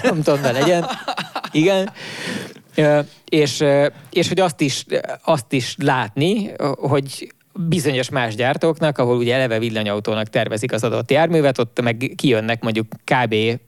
400 kilóval könnyebben. Tehát a, az, a mostani eklatáns példája ennek az volt, hogy ráálltam a, itt a szerkesztőségben, nem akartam állandóan katalógus huszárkodni, úgyhogy van nekem egy ilyen négy kerék alárakós mérlegem a motorsport hagyományokból, és ráraktam a szerkesztőségükben megfordult BMW i4 M50 nevezetű autót, ami ugye egy hármas B, korábban hármas BMW-nek hívtuk, most már négyesnek kell hívni, mert kupé formája van, tehát egy, egy négyes Grand Coupé, tehát egy hármas BMW-ből csinált villanyautó, és aztán ráálltam bele ugyanott a Tesla Model 3 Performance-ra. Azt kell tudni, hogy ez a két autó, ez lényegében azonos alapterületű, tehát nincs közöttük érdemi különbség, centiméterekről van szó maximum, különböző irányokban és még az akkumulátoruk is lényegében kilovattórára ugyanakkora. Tehát, hogy minden, minden triviális különbséget ki lehet belőle zárni, és, és volt köztük kereken 440 kiló. Tehát 1865 kiló volt Sok a fa. Tesla, és 2300 kiló volt, 2295 kiló volt a BMW.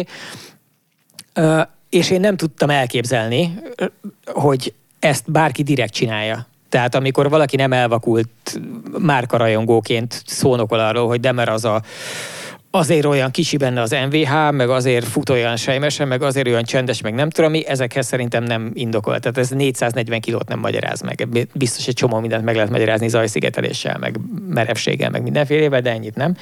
Várjál, várjál. És ezért kínomban kitaláltam egy ilyen egy ilyen nevezzük összeesküvés elméletet. Igen, nevezzük annak, hogy, hogy valójában biztos, hogy az autógyárak az tudnának ennél sokkal könnyebben is elektromosítani autót, és azért nem csinálják, mert egyébként gyártanak belső égésű motoros autókat is, és az azokra megadott kibocsátási flotta átlag az befolyásoltatik a flotta ösztömegével, tehát minél nehezebb a flotta általában, mondjuk a BMW meg a Mercedes jellemzően nehezebb autókat gyárt, mint mondjuk a Fiat, és ezért a Fiatnak kötelező beférni a 95 g per kilométer alá, de a BMW-nek és a Mercedesnek nem kötelező, mert keresztül tudták tolni az európai szervezeteken, hogy nekik hadd lehessen beleszámolni azt, hogy az ő autóik jellemzően nem egy tonnásak, hanem két tonnásak, úgyhogy nekik ne 95 legyen, hanem bár nem emlékszem mennyi, mondjuk 100 6, 7, 10 ilyenek. És hogy ilyen értelemben sokszorosan profitálnak abból, hogyha feleslegesen nehezek a villanyautóik, hiszen a kibocsátásba széndiokszid oldalról nem számít bele, mert nullának számít, szintén a szabályozás sajátosságai miatt, viszont a tömegbe beleszámít. Így aztán De cserébe jobban számolják az autó tömeget is? Tessék? Ebben biztos vagy, hogy flotta átlagban számolják az autó tömeget Ö, is? Én ennek egyszer utána néztem, de az régen volt, és azért mondom, hogy ez egy összeesküvés elmélet, és a, a Gustav mondta, hogy szeretne erről beszélgetni, és mindjárt valószínűleg ízekre fogja szedni, hogy ez hülyeség. Én nem azt azt mond, tehát sosem állítottam, hogy tudom, hogy ez így van, Ezt hanem csak azt mondom, hogy nem tudom elhinni, hogy különben hogy különben mi indokol fél tonnát két azonos méretű autónál, ha nem ez. Ennél a BMW-nél olyan, mint amikor megkérdezi az orvosnál, hogy jó, és a tömegemhez milyen magasnak kéne lennem? Hát így három méter. igen, igen, igen. Na, mit mondom ja. önnek? Na, hát szóval igen, néztem az e- eszmefuttatást, és, és, és elgondolkoztam, azon gondolkoztam, hogy én bő 20 éve foglalkozom motorfejlesztéssel, eleinte dízelmotorokkal, aztán villanymotorokkal. Hozzám még soha senki nem jött oda azzal, hogy nehezebb lehetne egy kicsit nehezebb, és így rám kacsintana. Tehát ilyen nem történt. Ami, ami, ami minden héten megtörténik, az az, hogy lehetne egy kicsit kisebb, lehetne egy kicsit könnyebb vagy ami ezekkel amúgy együtt jár, hogy lehetne egy kicsit olcsóbb, de... Igen, hiszen végül ki is, tehát az a 440 kilót azt valakinek ki is kell fizetni, hogy az a méhben is egy jelentős összeg volna. Így van. Tehát, hát tehát ez a maradványérték. Én, én, én ezt, ezt teljes, mm, hogy is mondjam, nyíltsággal vállaltan, hangosan kimerem jelenteni, hogy, hogy, hogy hozzánk soha senki nem jött oda azzal, hogy lehetne ez nehezebb. Egyetlen dolog rémlik egyébként, amikor a, amikor a leges-legelső TT-vel volt ez a, ez a dolog az ESP-vel, ott rémlik egy olyan dolog, hogy a hátsó lökhárító mögött volt valami fémdarab, amivel aztán a, a, Súly. a súlyeloszláson egy picit próbáltak segíteni. De mondom, motor oldalon számomra nincs ilyen, ilyen dolog. Ez az egyik. A másik, ami szerintem ezzel kapcsolatban érdekes, hogy egy csomószor voltam viszont abban a szerencsés helyzetben, hogy úgy, ahogy minden más autógyártó, létezik nálunk is a versenytárs elemzésnek a, a, az intézménye. Tehát többször voltam abban a szerencsés helyzetben, hogy azonos vagy hasonló funkciójú alkatrészeket különböző gyártóktól foghattam a kezemben, és és többször volt olyan érzésem, hogy bizony ez a mm, Tesla alkatrész, ez valahogy kilóg a többi közül. És, és aztán nekem is van erre egy elméletem, ez több, mint egy elmélet, aztán nem is tudom, hogy talán összeesküvés nincs mögötted, egy elmélet. Ugye az, a, a, amikor, a, amikor a hagyományos autógyártó villanyautógyártásba kezd, és ahhoz le kell gyártani valamelyik alkatrészt, most legyen az egy, egy féltengely vagy egy hátsó felfüggesztés, akkor kiadják a feladatot a, a féltengely csoportnak, meg a hátsó felfüggesztés csoportnak, ahol az ott üldögélő szakértő, aki valószínűleg 30 éve ezt csinálja, de lehet, hogy már az apja is ezt csinálta, a 30 éve ezzel foglalkozó beszállítóval megbeszéli, hogy hogyan kellene ennek kinéznie, mik azok a terhelések, amik várhatók az üzemeltetés során, milyen biztonsági tényezőkkel, hogyan kell ezeket méretezni, és annak lesz egy eredménye. Egy dologban biztos vagyok, hogy a Teslánál nem így csinálják, hiszen ott nincs meg ez az évtizedes, nevezük nóhónak, hanem nyilván jó képességű mérnökök összeülnek, és azt mondják, hogy kellene tervezni egy ilyen alkatrészt, vagy egy olyan alkatrészt, és azt legjobb tudomásuk szerint megtervezik. És az valószínűleg az esetek nagy részében jól fog működni. de lehet, hogy egy kicsit nehéz lesz és túlméretezett, meg az is lehet, hogy egy kicsit könnyű lesz és alulméretezett. Most ha ehhez hozzáveszed még azt a, azt a nagyon egyértelmű tényt, hogy a, hogy a, a hatótáv növelésének ugye lehetséges okai még több akkumulátor, jobb hatásfok, vagy kevesebb veszteség, akár aerodinamikailag, vagy akár a tömegből adódóan. Tehát van rajtuk egy nagyon erős nyomás, hogy könnyű dolgokat tervezzenek, megterveznek egy könnyű dolgot, adott esetben tényleg újszerű ötleteket bevetve és, és, és jól átgondolva, Viszont ami, mögött, ami nincs mögötte az, hogy a Gauss görbe szélein mi történik nagyon extrém helyzetekben. És az én elméletem az az, hogy azt mondják, hogy ezeket az extrém helyzeteket hát majd megoldjuk alkatrészcserével, ahogy uh, voltak is? Eh, ahogy, ahogy, ahogy a nyilvános információk alapján azért az, az, az, az látszik, hallatszik, hogy gyakran cserélnek alkatrészeket Teslákban azért, mert eldeformálódott, eltörött, ez az amaz történt vele. Tegyük hozzá, hogy ez azért az, ezt szinte kizárólag az est érinti. Tehát a legelső. Az első. A, a, a legelsőt, és aztán amiből igazi volumen van a háromból, meg az Y-ból, azokkal kapcsolatban nem nagyon hallani. Ugye ilyen, hogy épül föl a know Pusztulnának a lengőkarok a pont, tömeg alatt. Pontosabban lőnek. De, de én azt gondolom, hogy ezek, ennek a tehát, hogy ennek a fajta megközelítésének lehet egy olyan fajta eredője, nem tudom, hogy ez meg, a, a 400 kilót azt megmagyarázza-e, de hogy ennek egy jelentős részét megmagyarázza, a, a, arra mernék fogadni. Mondok egy másik példát. Van egy kedves barátom, egy másik német autógyárnál sportos motorokkal, járművekkel foglalkozik és valahogy már nem is tudom, beszélgettünk, előkerült egy hátsó differenciálnak a méretezése, és ugye ők is ezt csinálják már 50-60-80 éve, pontosan tudják, hogy mi az a worst case esemény, amire méretezni kell. A worst case eseményt úgy hívják, hogy Fräskanten Überfahrt, tehát az az eset, amikor a, a sportos autó vezetője egy autópálya útfelújításnál a mart aszfaltnak a szélére ér, és ott padlógász nyom és akkor kap egy hatalmas nagy ütést a, a, a hajtáslánc. Ők azt tudják, hogy ez egy létező esemény, és ezzel tesztelik, hogy ne törjön el. Ez a fajta megközelítés, amivel egy klasszikus autógyár nekiáll villanyautót építeni, ez az oka az annak, hogy ezek bizony nehezek, nyilván az akkumulátor mellett, és azt gondolom, hogy ez az, ami egy ilyen startup jellegű autónál még nincs meg ez a kompetencia, hogy ez jó vagy nem jó, arról lehetne vitázni. Tehát, hogy hova kell méretezni, arról lehetne vitázni.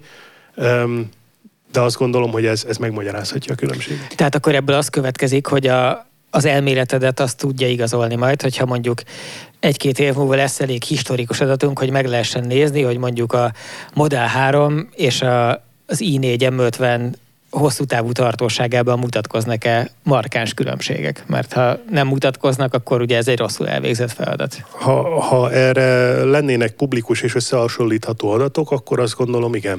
De igen. Mit, mit számítunk ilyennek? Tehát a visszahívás információk mondjuk azok nem, nem lennének ilyenek? Vagy a, az ADAC-nak, vagy a, az egyéb szervezeteknek a megbízhatósági statisztikái azok nem ilyenek? Hát ugye arra neked, mint polgári személynek nincs, nincs hozzáférésed ahhoz az adathoz, hogy hány, hány törött féltengely miatt mentek cserélni szervizbe. De ez egy idő után azért van, nem? Hát az szokott lenni. Tehát most is az van, hogy a, nem a reprezentatív. Ki, kialakul Nem tudod összehasonlítani, mert lehet, hogy ez a Teslás, az takarékoskodott a hatósugárral. Jó, de legyünk az a, ez igazából az mind bullshit. Tehát valójában ne szórakozzunk, baszki, mind pontosan tudjuk, hogy vannak szarautók, és tudjuk mik azok, és tudjuk, hogy mit szoktak benne elromlani. Hát 20 nem, én, én egy kicsit ö, ö, máshogy tenném fel a kérdést, és egy kicsit neked is. Ugye van egy autó, teljesen mindegy, most akkor, hogyha már erről a BMW-ről beszélünk, vegyünk egy BMW-t. Ugye ott akkor azt mondják... Audit vegyünk. Bocs. Vegyünk egy Audit. Veszünk egy Audit. van, egy, van egy meeting a minden... Speciál úgy tudom, hogy az e-tromból se spórolták ki az anyagot. Igen. Sose. Lehet, hogy nem mondták nektek, hogy legyen nehezebb, de, nehéz de azt sem mondhatták nagyon sokszor, hogy legyen könnyebb. De én, vagy én, nem nagyon hangosan, vagy nem nagyon erőszakosan. Én, én egy kicsit azért föl... ho, én hogy indítanám el egy ilyen Audinak a tervezését, amivel az a célom, hogy olyan legyen, hogy bele lehessen szerelni mondjuk a V6 TD-it, egy összkerékhajtással, bazin egy kardánokkal, bele lehessen szerelni egy plugin rendszert, meg bele lehessen szerelni egy tisztán, tisztán elektromos verziójú hajtásláncot is. Ugye azt csinálnám, hogy akkor megmondanám a srácoknak, hogy figyeljetek, ezt arra kéne csinálni, hogy amikor a V6 TD-it teszem bele, hát jó, oké, hogy azt hiszem az is könnyű, az már könnyű motor, nem? Már rég. De azt el kell bírnia ott elől, hogy az ott tekergeti, nem kis nyomatékok szaladgálnak ott a kardánon, akkor annak a karosszériának úgy kell szilárdnak lennie, hogy elől berakok egy nehéz valamit, ami ott tekergeti, és ez így végigmegy a kis testén, de úgy is meg kell méreteznem azt a karosszériát, hogy amikor alá akarok csavarozni egy ilyen iszonyatos tömegű aksit, és nem teszek bele a hosszába egy motort, hanem oda teszek villanymotorokat a tengelyekre, vagy csak egyet, akkor attól még azt a, azt a megerősített orrot, ami nem, a, nem az az erősítés, hogy jól törjön, hanem az, hogy ott ott elbírja az erőket, amiket egy motor meg az egész hajtáslánc generál, azokat fölöslegesen cipelem egy kicsit, nem? Tehát, hogy, hogy ez is okoz egy olyat, és hogyha meg úgy méretezem, hogy, hogy az autónak a szilárdságát mondjuk egy eleve rohadt masszívra kell csinálni, ugye egy, egy aksit egy villanyautóhoz, tehát láttuk a gyárakban, hogy, hogy én, én mondjuk amit láttam az a EQ tehát az első Mercedes ilyen SUV-szerű, hát az, az egy olyan keretben van benne, ami önmagában elmenne egy alváznak, és fölötte van egy autó, ami egy olyan autó, ami megállná a helyét, akkor is, ha nem lenne alá csavarozó. Tehát, hogy azért van egy ilyen oldala is a dolognak, nem? Hogy, hogy, hogy onnantól kezdve, hogy több szempontod van, akkor nem tudsz annyira arra fókuszálni, hogy, hogy itt középen el kell bírni ezt az aksi csomagot, ott van a két motor elől, hátul, az szevasz lehet csomagtartó elől, meg lehet csomagtartó hátul, és kész, megvan az autó. Azért ez egy ilyen Tesla, főleg az S, az, az egy ilyen, kvázi egy ilyen alvázas cucc. A, nyilván a Model 3 az egy tök más történet, de, de az egy ilyen kvázi alvázas cucc ö, történet, amiatt, hogy ugye az aksi tényleg egy ilyen teherviselő blokk, és gyakorlatilag hozzácsatlakozik minden. Nem? Hát én nem akarom Gusztéről elvenni a, a De egy kicsit neked is mondtam, de hogy, az, hogy bele... Nem akarok belemenni a részleteibe, nem, nem teher, tehát a, a, a korai esnek az aksia az nem viselterhet egyáltalán, a, a, a, még a, a most kezdik azokat gyártani, azokat az aksikat, amik elvileg érdemben beleszólnak, vagy ért, tehát nyilván hozzátesz egy rendesen megcsinált akutát, hogy, az mindenképpen hozzátesz hogy nem kell olyanokra gondolniuk, amire egy Audinak kell gondolnia, hogyha ugyanarra akar fölépíteni. Igen, egy... az, az így van, tehát onnantól kezdve, hogy nem kell gondolniuk arra, hogy egy olyan ö, szerkezetet alakítsanak ki, amire mázsák bukkanhatnak föl mondjuk az elejében, mert nem bukkanhatnak föl, az biztos, hogy nagyon sok szabadságot ad a tervezésben. Én, hogy hozzak egyébként másmilyen ellenpéldát is, hogy egy kicsit táguljon a dolog horizontja, az Ionicot is ráraktam ugye ugyanezen Na, nagy igen, mérés alkalmával, a, az Ionic 28-at is rápakoltam a mérlegre, ami uh, 1470 kiló volt, ha jól emlékszem, ami hát semmiképp se 2,3 tonna. Az is igaz, hogy az Ionic az egy távolról sem prémium autó, tehát nyilván nagyon sok szempontból kevesebb anyagnak kell benne lennie, meg az is igaz, hogy a 28, valahány kilovatórás aksi, mondjuk bruttó 30 azt hiszem kilovatórás aksi, az, az kevesebb, mint a fele a BMW-nek meg a Tesla-nak. Tehát nem azt mondom, hogy lám, meg lehetett volna ezt csinálni. Ak- akkor 300 kilót ma megtaláltál. Így van, körülbelül. Tehát nagyságrendileg egy, egy ilyen 300 kiló az ottan így összeszedhető, és a maradék kijön egyébként abból, hogy ez egy kicsit kisebb, meg egy kicsit kevésbé luxi, meg nem tudom mi. Tehát, hogy, de de nincs olyan drasztikusnak érződő különbség, ahogy egyébként, hogy visszatérjek a másik felére, hogy a BMW-nél is mennyire, akkor, ha már korábban BMW-ztünk, bár leszögeztük, hogy venni Audit kell, de hogy beszélgetni, beszélgetni BMW-ről, hogy a, ott látszik, hogy mekkorát változott a megközelítés attól, hogy a világ is változott, hogy amikor elkezdtek ők villanyautót csinálni, és megcsinálták az i3-at, akkor mennyire az volt, a, a, tehát az egészen a, az engineering excellence iránti elkötelezettséget lehetett érezni, hogy inkább kerüljön a végtermék sokba, de tanuljunk belőle sokat, találjunk ki, kényszerüljünk bele abba, hogy, hogy új technológiákat tanulunk meg a, a kedvéért, amik hát, ha jók lesznek valamire, és legfőképpen hozzuk ki a mai lehetőségeinkből a legjobbat, és igenis pont azokat gondolták végig, amiket te, és jutottak arra, hogy a légellenállás minimalizálása érdekében olyan formát csinálunk, a veszteségek minimalizálása érdekében ezt is azt alkalmazunk, és egyébként ugye annak a kedvéért csinálták azt, hogy karbonból van az utascella, meg alumínium az alja, amiről nyilván ők is tudták, hogy, hogy hogy anyagi szempontból egy nonsens, tehát hogy az, az egy rettenetesen drágán gyártható termék, ami keletkezik ebből. túl jól. Onnantól ha egy, hát elkezded összetörni. Igen, igen, biztos, hogy ennek is megvannak a maga hátulítói, de csak azt akartam mondani, hogy és az egésznek valószínűleg egyáltalán papíron azért jött ki a matekja az elején, mert abból indultak ki, hogy annyira kurva drága az akkumulátor cella, hogy megéri szürreálisan sokat költeni az autóra, az autó jóságára, jó hatásfokára, a kevés veszteségére, azért, mert az arra elköltött pénz, az még mindig fajlagosan jobban megéri, mint hogyha nagyobb, illetve több aksi cellát kéne bele, belevásárolni és aztán látszott, hogy valószínűleg elkalkulálta magát abban az értelemben a BMW, hogy rosszul, miért, rosszul tippelték meg, hogy hogy alakul majd a világpiaci ára a lítium celláknak, és kiderült, hogy annyi pénzért, amennyiért az első modellbe belevásárolták azt a, mit tudom én, 20 kWh annyiért már bele tudták vásárolni 5 évvel később a 42-t, és akkor meg már a 42-höz nem is kellett volna karbonváz, meg nem kellett Akkor már elbírt volna egy vezeték nélküli töltőt is. Igen, és nem kellett volna 1400 kilóra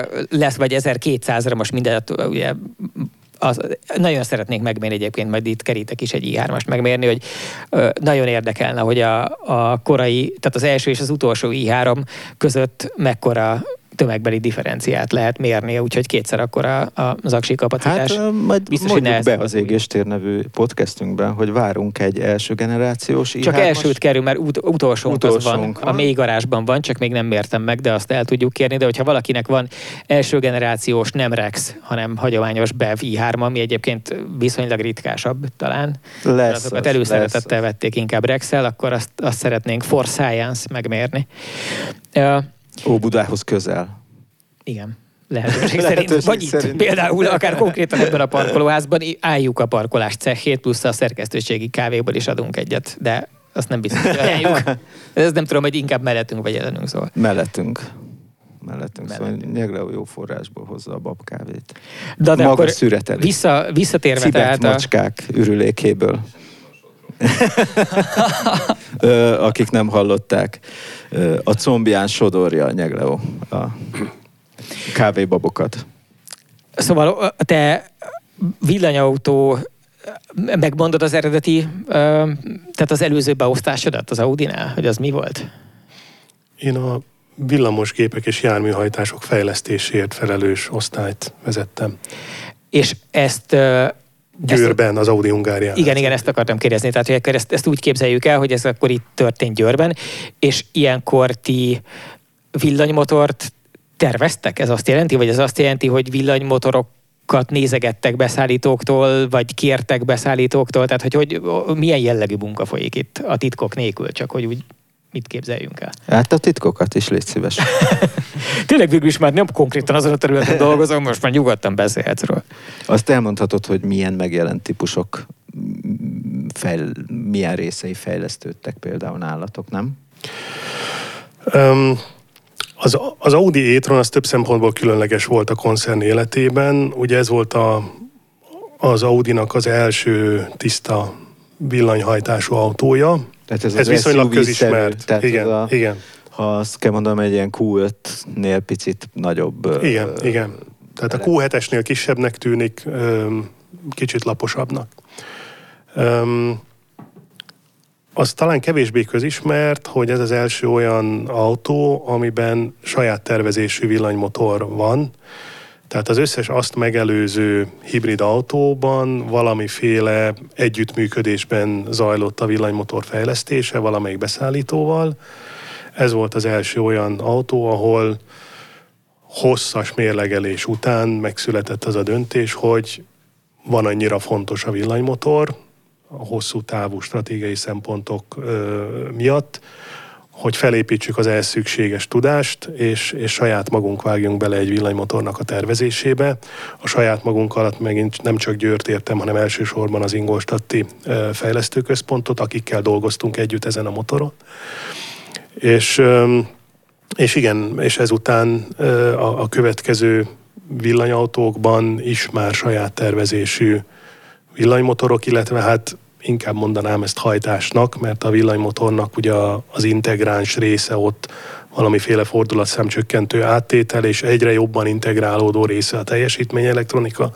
Ez az egység, amit mi mm, egy egységként kezelünk, és egyébként ugye a harmadik ilyen pont, ami miatt ez különleges, hogy ezt ugye Győrben gyártják, és csak Győrben gyártják ezt a, ezt a villamos elektromo, tisztán elektromos Audiban a, a, a, a, ez, az, ez az e-tronra, az e-tronra vonatkozik, igen. Tehát az MEB platformos audi azok nem ilyenek?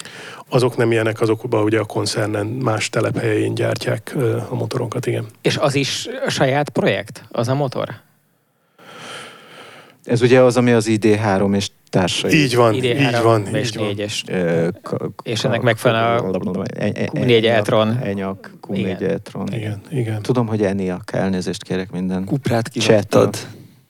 A Cupra Born. Cupra Born, igen. Nem tudom. Azért jó Gusztávban, hogy olyan, jó, olyan, olyan jelentőség teljesen tudja megmondani, hogy nem tudom, mint ahogy én, én csináltam mechanikus szigorlaton.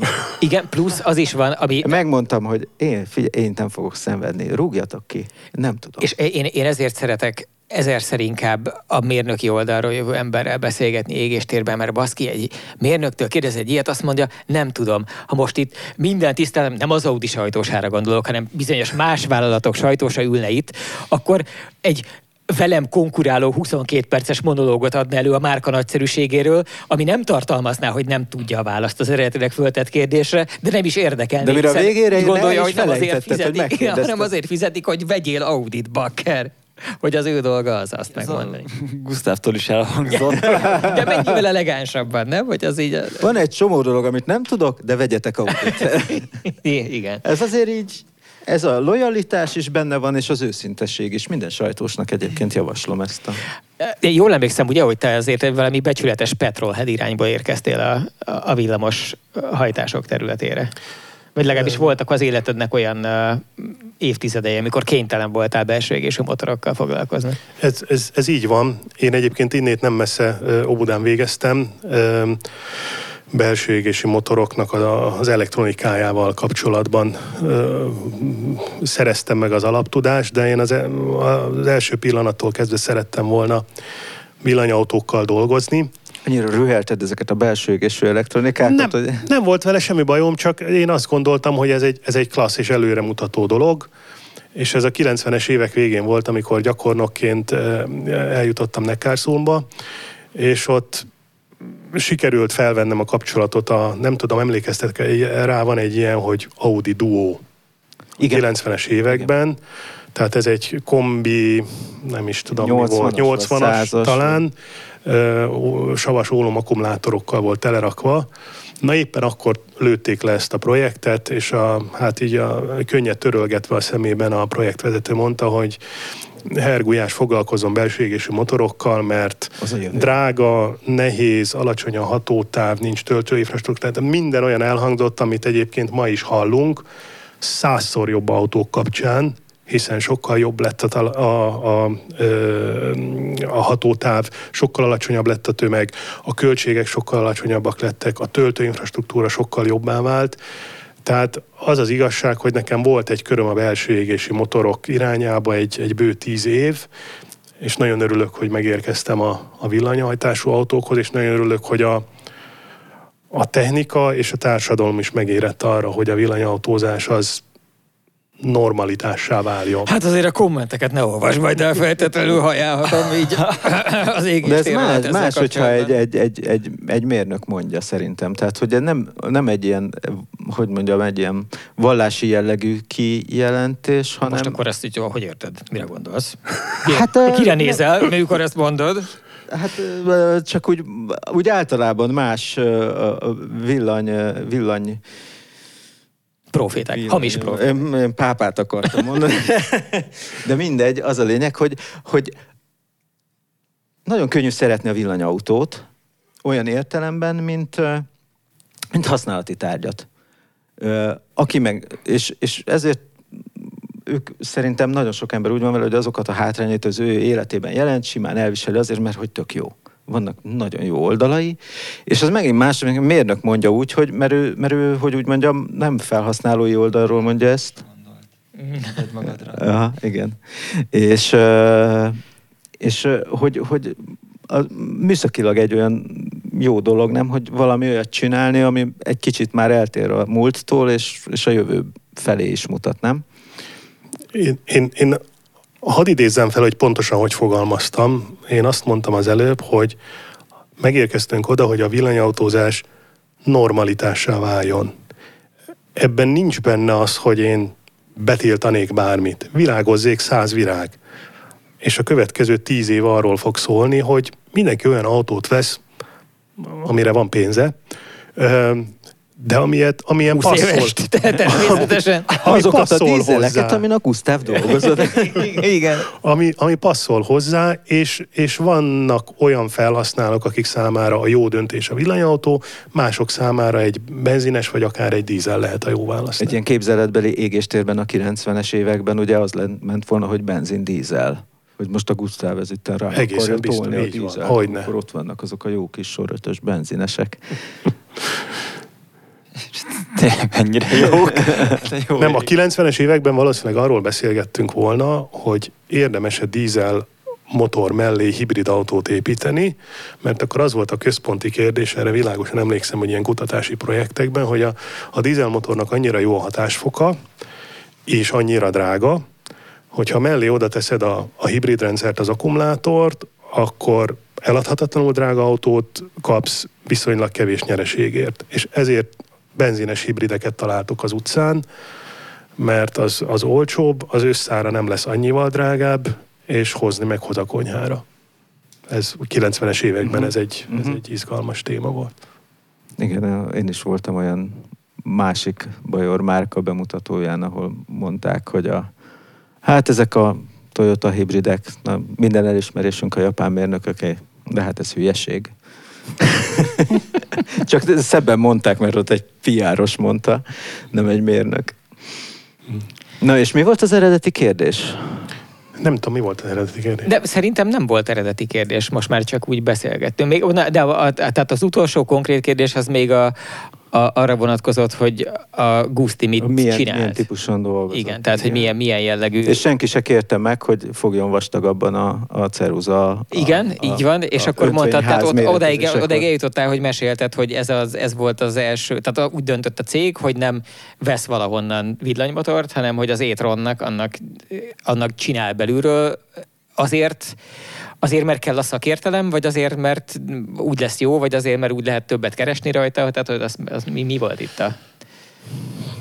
Hát rengeteg szempont, tehát ezt, ezt nagyon-nagyon komolyan körüljárják mindenféle szempontból, műszakilag, pénzügyileg, a, a gyártási kapacitásokat és a hosszú távú stratégiát is összevetve. Erre is, erre is nagyon jól emlékszem, ezt ugye ez egy, ez egy standard eljárás, make or döntésnek nevezik, ahol minden egyes alkatrészről vagy alkatrész csoportról valamilyen módszerrel eldöntik, hogy ezt most én megveszem egy beszállítótól, vagy saját magam mm. gyártom. És uh, ugye a klasszikus kérdés az volt, hogy a, a, a, az autógyáraknak a, a, az egyik kulcs fontosságú kompetenciája az, hogy ők belső égési motor tudnak építeni, annak is bizonyos alkatrészeit házon belül tudják, hogy egy hengerfejet hogy kell megtervezni és megmunkálni, azt, az az én legvédettebb kincsem. vagy hogy egy, vagy hogy egy, egy, egy henger falat hogyan kell, milyen bevonattal kell ellátni, és azt hogyan megmunkálni, az a legvédettebb kincsem. És az volt a kérdés, hogy villanymotorban van-e ilyen, vagy lesz-e ilyen, amitől, amitől az én villanymotorom a sajátomnak érezhetem, és ez egy dolog, hogy én a sajátomnak érzem, de annál fontosabb, hogy a, a vásárló az érez, éreze különbséget, lát-e különbséget egy, egy ilyen villanymotor, meg egy olyan villanymotor között. Üm, és ennek az eredménye egyébként számunkra nagy, nagy örömmel töltött el minket, hogy pozitív lett, tehát mi fejlesztünk is, gyártunk is villanymotort, és nem először, és nem utoljára, tehát az már publikus információ, hogy a, a PPE néven ismert platformnak a, a, a hajtásláncai is Győrben fognak készülni, kollégák ezzel dolgoznak. Ezzel. Ez lesz a Porsche és az Audi közös erős, drága, nagy autóinak a villanyplatformja, ugye? Erős nagy villanyautóinak a platformja. Ja, ja, ja, de, ja, ja, drága, minden szónak van jelentősége. Hogy, hogy, igen, igen, tehát hogy tök arányosan természetesen, de egy nagy értékkel nagy arányosan. Így van. Igen. És, és komoly darabszámban, tehát itt azért, azért nagy, több különböző autótípusról van szó, nagy darabszámokról van szó, igen. És ezek, ezek csak Audi és Porsche autók lesznek? Meglátjuk, hogy hogy alakul még. A Taycan alapjára is Kodát azért én nagyon adnék. Már biztos lehetne egy jó. Egy ilyen szuperbnek a megfelelője lenne. Hiperb. Ezer kilovattal. Ez már második volt most a karottát. Egyébként tényleg bakker. Az van, hogy én elkezdtem a Sturcenti babérjaira törni, ezt nagyon komolyan vizsgálatot. Igen, ő egy ilyen fertőzést indított. Ír fel. Igen, a... igen, nagyon szomorú ez. Van az a mondás, hogy az emberi nagyság az a ki nem mondott szóviccekben mérhető. Én ezzel teljesen egyetértek, ezért is szégyenkezem. Én csak arra tudom fogni ezt, hogy a jó ízlés ellen ennyit vétettem, hogy, hogy nagyon régóta nem alszom. Azért meg, én azért megkérdezném az asszúrt, hogy nincs elevédetve az a név már. Ja, lehet egyébként, igen, vagy a valamelyik cseh szabadalmi hivatalban. Igen, ott, mindig ott, itt vannak ott ilyen van. érdekes dolgok. Igen. Én attól tartok, de nem akarom elvenni a, a, a kenyeret zombi, hogy azért kell elvarnunk a szálakat, mert nagyon késő van, de közben az a baj, hogy a, a Gusztinak mindig csak így a felszínét lehet kapargatni, és közben ott van az a nagyon sok érdekes dolog, amiről nem beszélgetünk vele. Figyelj, hogyha elkezdjük a lecsengetést, azt támogatom, mert 11.53 van, 54, és nekem a biológiai órám azt mondja, hogy el kell mennem ebédelni. És akkor Sturca 30? Kommentelünk, Sturca 30. Ez lesz az e-tronok harca. Ez azért, ez azért egy szint, hogy a kollégánk innen a szobából, nem akarom, a, a falon túlról. Várja, nem akarom följelenteni a kollégát a, a menedzsmentnél, de én azért ellenőrizném, hogy a munkaidejének az a helyes használata, hogyha ő odakint ahelyett, hogy mondjuk valami fontos termelő munkát végezne, munkaidőben égésteret hallgat. Hát sőt, én a szóvic miatt azt mondanám, hogy ha megy le a lépcsőn valamelyik ütök lökje meg, én meg le a, a rendőrségnek le tudom nyilatkozni fapofával, hogy munkai baleset volt és megcsúszott, mert És akkor még fizet is egyébként egy csomót a biztosító, tehát senki sem jár rosszul. Nem egészen így van, de ezt majd elmesélem adáson kívül. Nekem már volt munkai balesetem itt a Total Care-nál, amiben eltörtem a bordáimat, kulcsontomat, meg egyebeket. Hát nem és... kellett volna annyit szóvészelni zombikát. egy, egy rosszul felolvasott lépcső miatt. és, és hát nem abból lettem gazdag, maradjunk ennyiben. Hát, ez van. Szóval? Szolgálti közleményezzünk gyorsan, még a búcsúzkodás előtt, hogyha beszélgetnél a Karottával, Paptibivel, téged nem merlek beígérni, mert messze laksz, de az Otálkárral bandáznál, akkor most vasárnap, június 19-én lesz egy kiváló bulink a Parkoló Parádé a Hung Expo-n, ahol ráadásul nem csak ott lenni és beszélgetni lehet, hanem ennél komolyabb fizikai kapcsolatot is létesíteni, ugyanis be lehet ülni autókba, amik érdekes autók lesznek, és ott lehet menni, vagy hát vitetni magadat egy kört, és megtapasztalni az adott kornak, az adott járműveinek az élményét, amit azok tudnak nyújtani. Ez Igen, a, a parkoló parádés üzeknek ezt úgy kell elképzelni, hogy ez egy kicsit olyan, mint egy autós találkozó, tehát bárki jöhet, és most van egy tematikája, ami a veterán autózás, és nem csak veteránnal lehet ettől még jönni, hanem bármilyen autóval lehet jönni, de mindig nagyon sok érdekes autó jön, és most nagyon sok direkt ide hívott veterán is fog jönni, meg egy csomó a spontán hívás nélkül is jönnek. És a veterán autók közül lesz egy csomó, ami az autóztatásban saját szabad akaratából részt vesz, és ezekbe be lehet ülni utasként, és akkor fognak. Te is autóztatsz. És az a terv, hogy én is autóztatok, én egy kicsit abból a szempontból kétségbe estem ezekben a percekben, amikor beszélgetünk itt szerdán, ugye szerde van, igen, szerde van, hogy vasárnap van a PP, és az volt a terv, hogy én Grétával jövök, ugye mint klasszikus autó, de közben meg elektromos autó is, Viszont nincs P-rendszámom, képzeljétek el, mert állítólag nem lehet, egyszerűen nem lehet indítási naplóhoz jutni, mert az az, az átállás, hogy most jönnek a hiány, nemzetközi ellátási láncok, plusz megváltozik a rendszámformátum. Papírhiány és az a lényeg, hogy egyik, egyik dominó a másikra esett, az és az a, a lényeg, hogy úgy tűnik, hogy napló, nem fogom. Még a zsukokat fejlesztett. Igen. Azt hozzá teszem, hogy gyere az Eventime-mal. Az a V-terv sajnos, igen. Tehát, hogy az van, hogy ha, ha, ne, ha, nem, ha nem tud keletkezni legális pém, mert az előző lejárt, akkor nem tudok grétázni, és akkor viszont jövök az Eventime-mal, ami annyiban klasszikus, hogy ez egy future classic. És azzal is nagyon szívesen viszek bárkit. De lesznek az Eventime-nál sokkal klasszikusabb autók, amikbe be lehet ülni. Szóval ez a régen, ami a úgynevezett múzeumok éjszakáján volt, csak hogy nyilván Igen. most nem múze- pont azon a napon van, az az autó, úgynevezett autóztatós PP, amikor tele van a parkoló, ugyanúgy, mint egy normál PP-n, csak lehet autózni és veteránokkal és sorakozni az Úgyhogy ott találkozunk, az addig hátra lévő időben pedig olvassatok totalcar.hu-t, iratkozzatok fel YouTube-on, ahova egyébként ez az adás is föl fog kerülni. És ha ott nézitek, akkor az azt jelenti, hogy nem néztétek élőben a Twitch-en, pedig lehetett volna, és akkor láttuk volna ezeket a pompás kommenteteket. És vegyetek Audit. Oh. A szélsz de fog örülni ezeknek a hirdetéseknek. Nem bánom végül is, érted? Hát Erős a nyomás az égéstér hallgatókon, hogy audit kell venniük. Igen. Akkor a jövő héten találkozunk, és akkor majd mást fogunk rátok melegíteni ilyen klasszikus teleshop stílusban. Ez az edénykészlet most még csak a készlet tart. Köszönjük szépen Gulyás Gusztávnak, hogy eh, magas színvonalú információ megosztásával emelte égésterünk fényét, amennyiben ugye a fényemelés, mint fizikai tevékenység elképzelhető egyáltalán. Találkozunk a jövő héten.